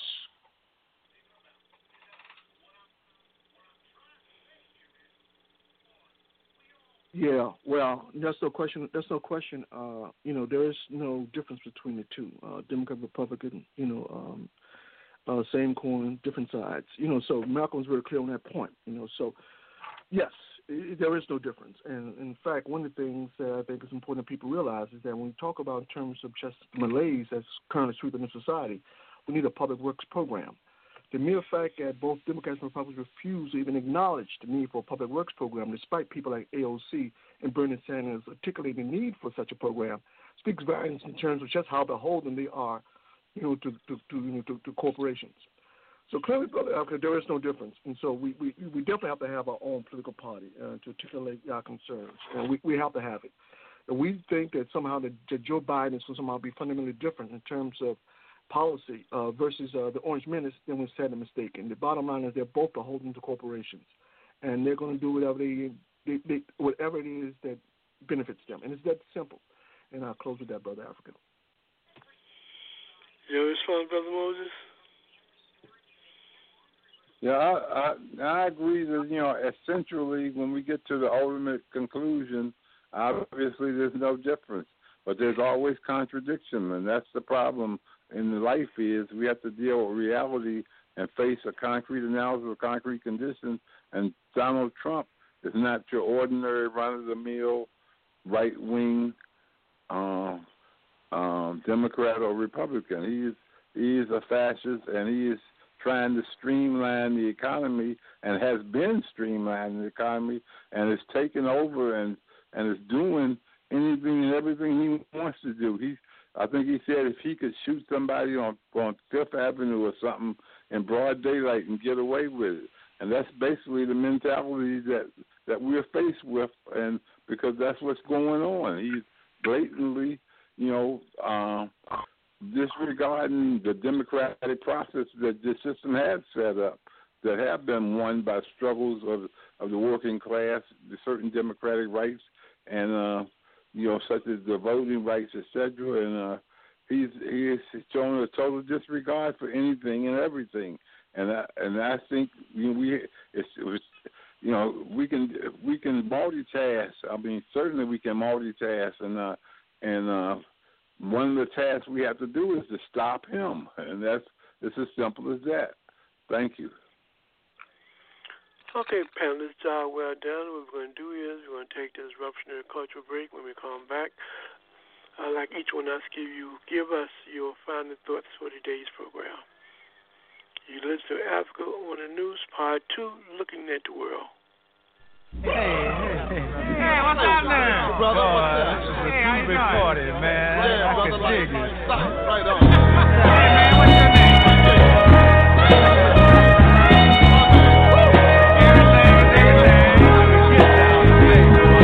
Mother, mother, there's too many of you crying. Brother, brother, brother, there's far too many of you dying.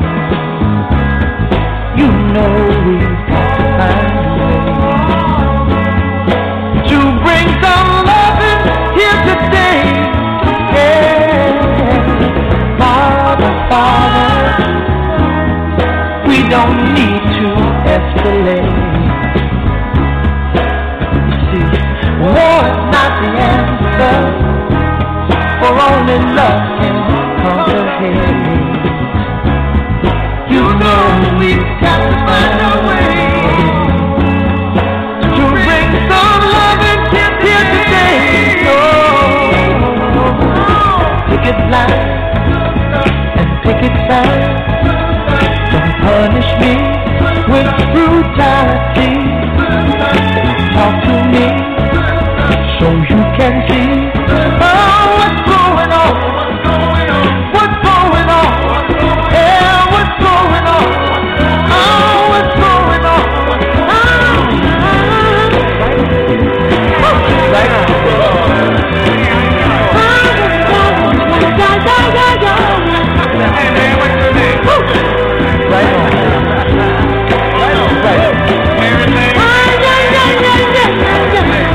en piernas.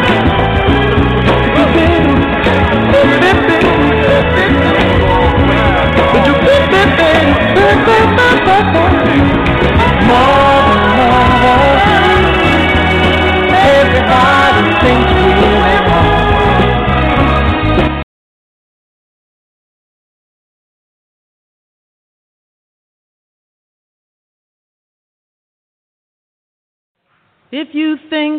Of the Middle East in this modern time, you can't help but say the word Palestine. People there have lost their land, some have lost their home. They live in other countries, their freedom almost gone. Palestine needs her freedom. Palestine needs our love, needs our love. Palestine needs her freedom. Palestine needs our love. There seems to be no answer to give us the reason why people cannot live, so no one has to die. We've got to take a stand for freedom, take a stand for truth, take a stand for justice. That's what we've got to do, cause Palestine, needs her freedom. Palestine needs our love, needs our love. Palestine, Palestine needs her freedom. Palestine needs our love.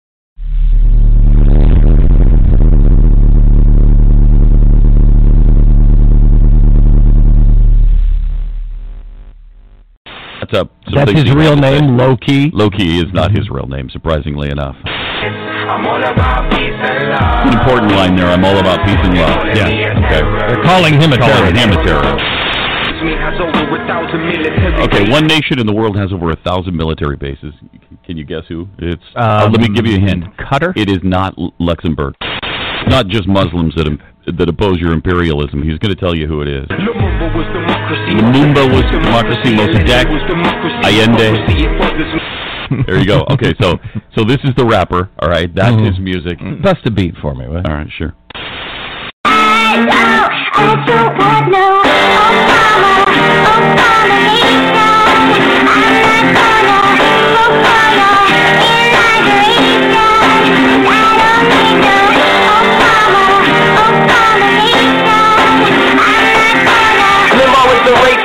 Beck is the racist. Gaza strip was getting bomb, Obama didn't say shit. After you divorce yourself from the right wing propaganda campaign, it's all simple and plain. America understands the game. Your president got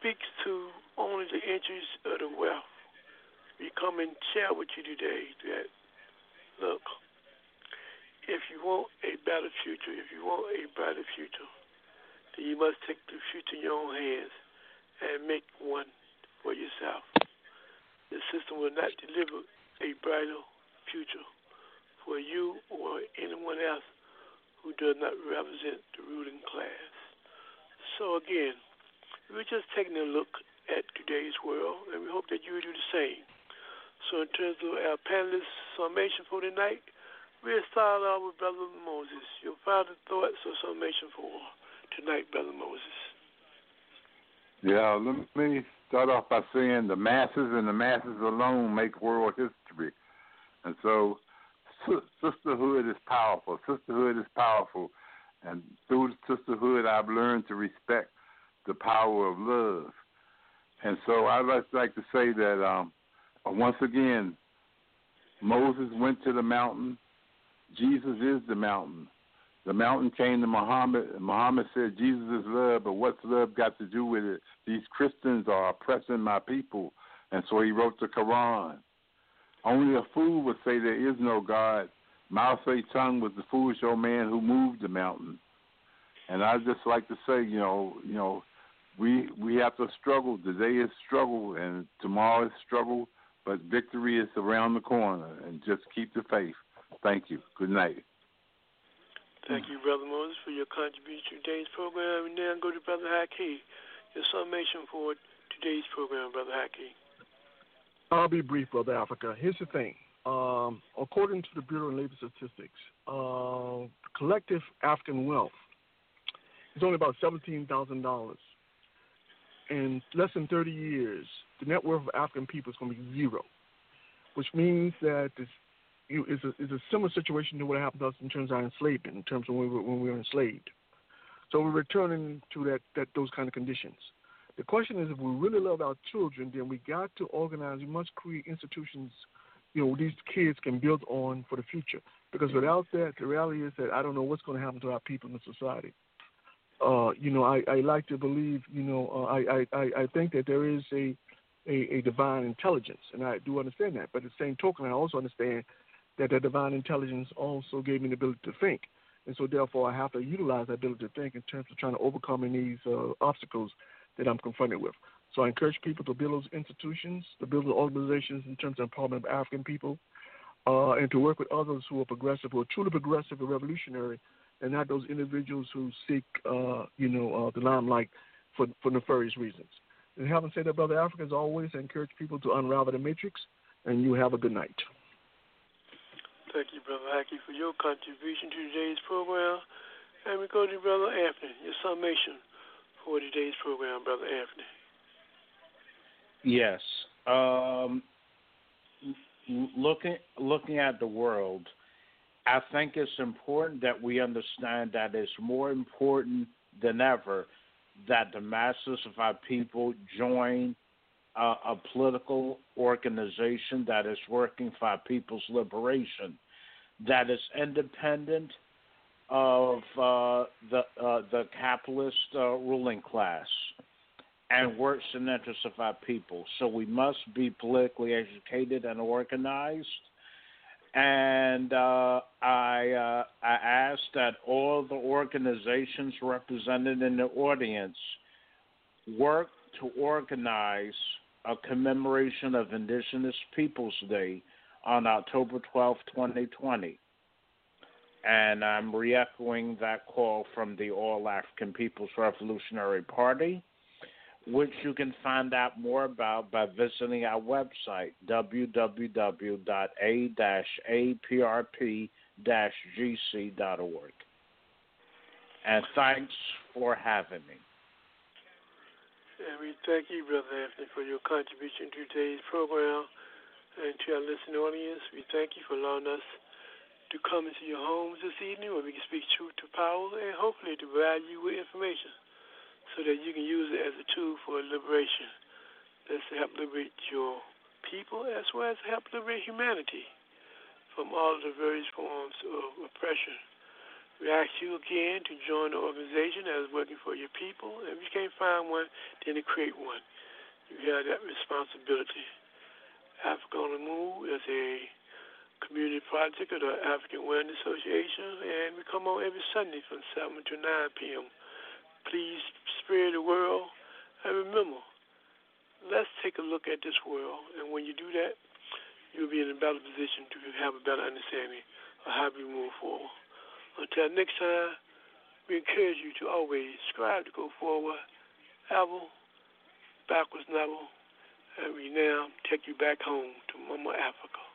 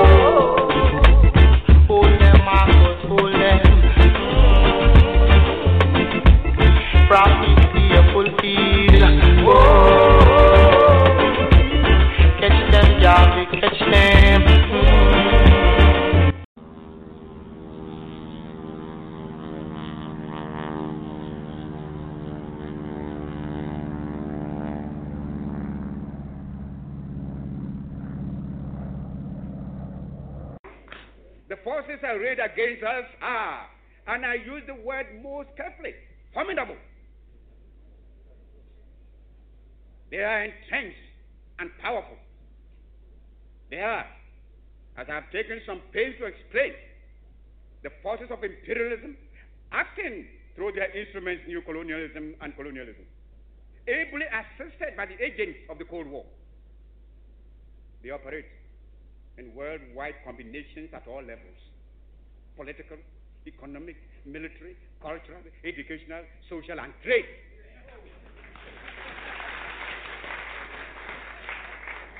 And not all, and through intelligence, cultural, and information services.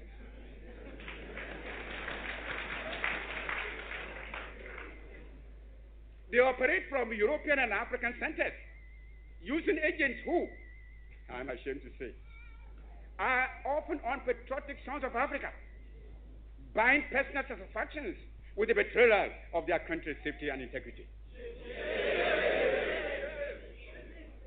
They seduce leaders. They seduce leaders of the African political, trade union, and people's organizations, thus creating rifts and quarrels within the national front. On the broader front, they are massing their forces in a determined effort to stay the advance of African liberation and the march of unity. It is not accidental that the countries of the European Common Market and those spearheading the Atlant- North Atlantic Treaty Organization the imperialist powers who have brought in their vassals, Spain and Portugal. Portugal, in fact, since the wars of the Spanish succession, 1700 to 1714, being a protectorate of Britain, which has enjoyed special trading and unnecessary rights in both Portugal and in the Portuguese territories for over 200 years.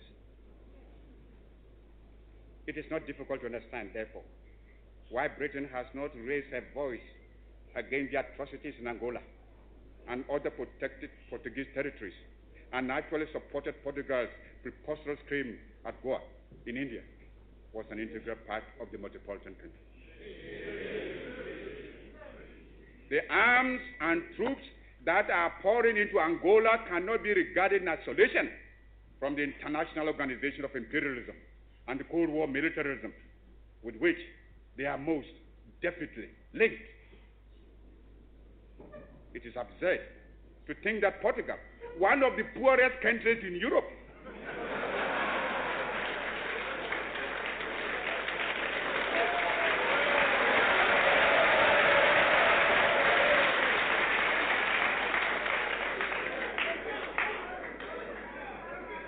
is a fact,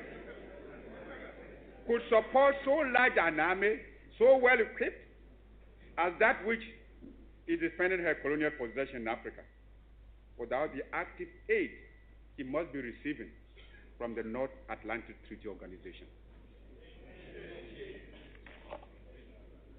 Nor can we look upon the way in which South Africa is busily building up an armed force equal to any held by the nations of Europe without sending the international implications that are obviously involved. She has, we hear, a secret military pact with Portugal. And the interlocking imperialist interests collected in the Congo and the Rhodesias, Angola, and Mozambique, which are also linked with the great mining and financial interests operating in South Africa, create a chain of allies which seriously threatens both the fight for extending African emancipation from colonialism and independence of the new African state.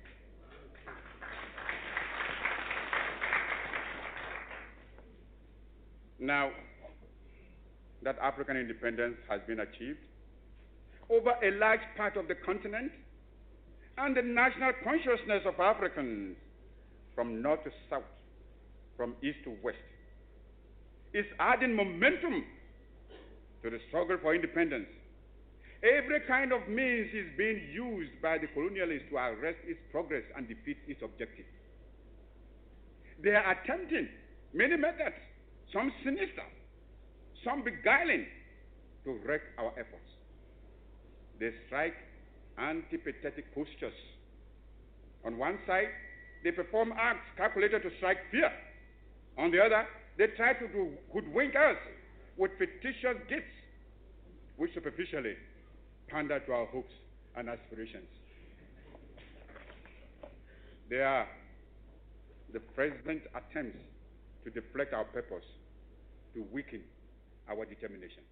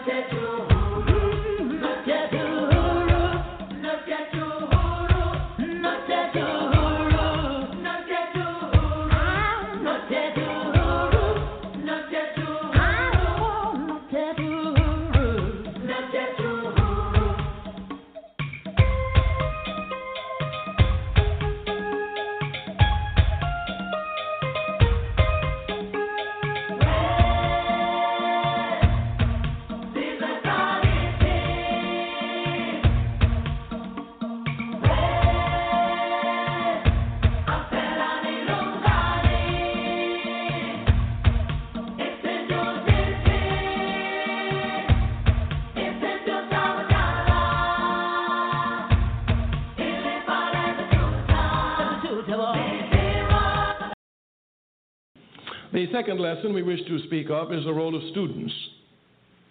Students, of course, have a role in any society, capitalist society, social society, and their role is to institutionalize the values of the given society.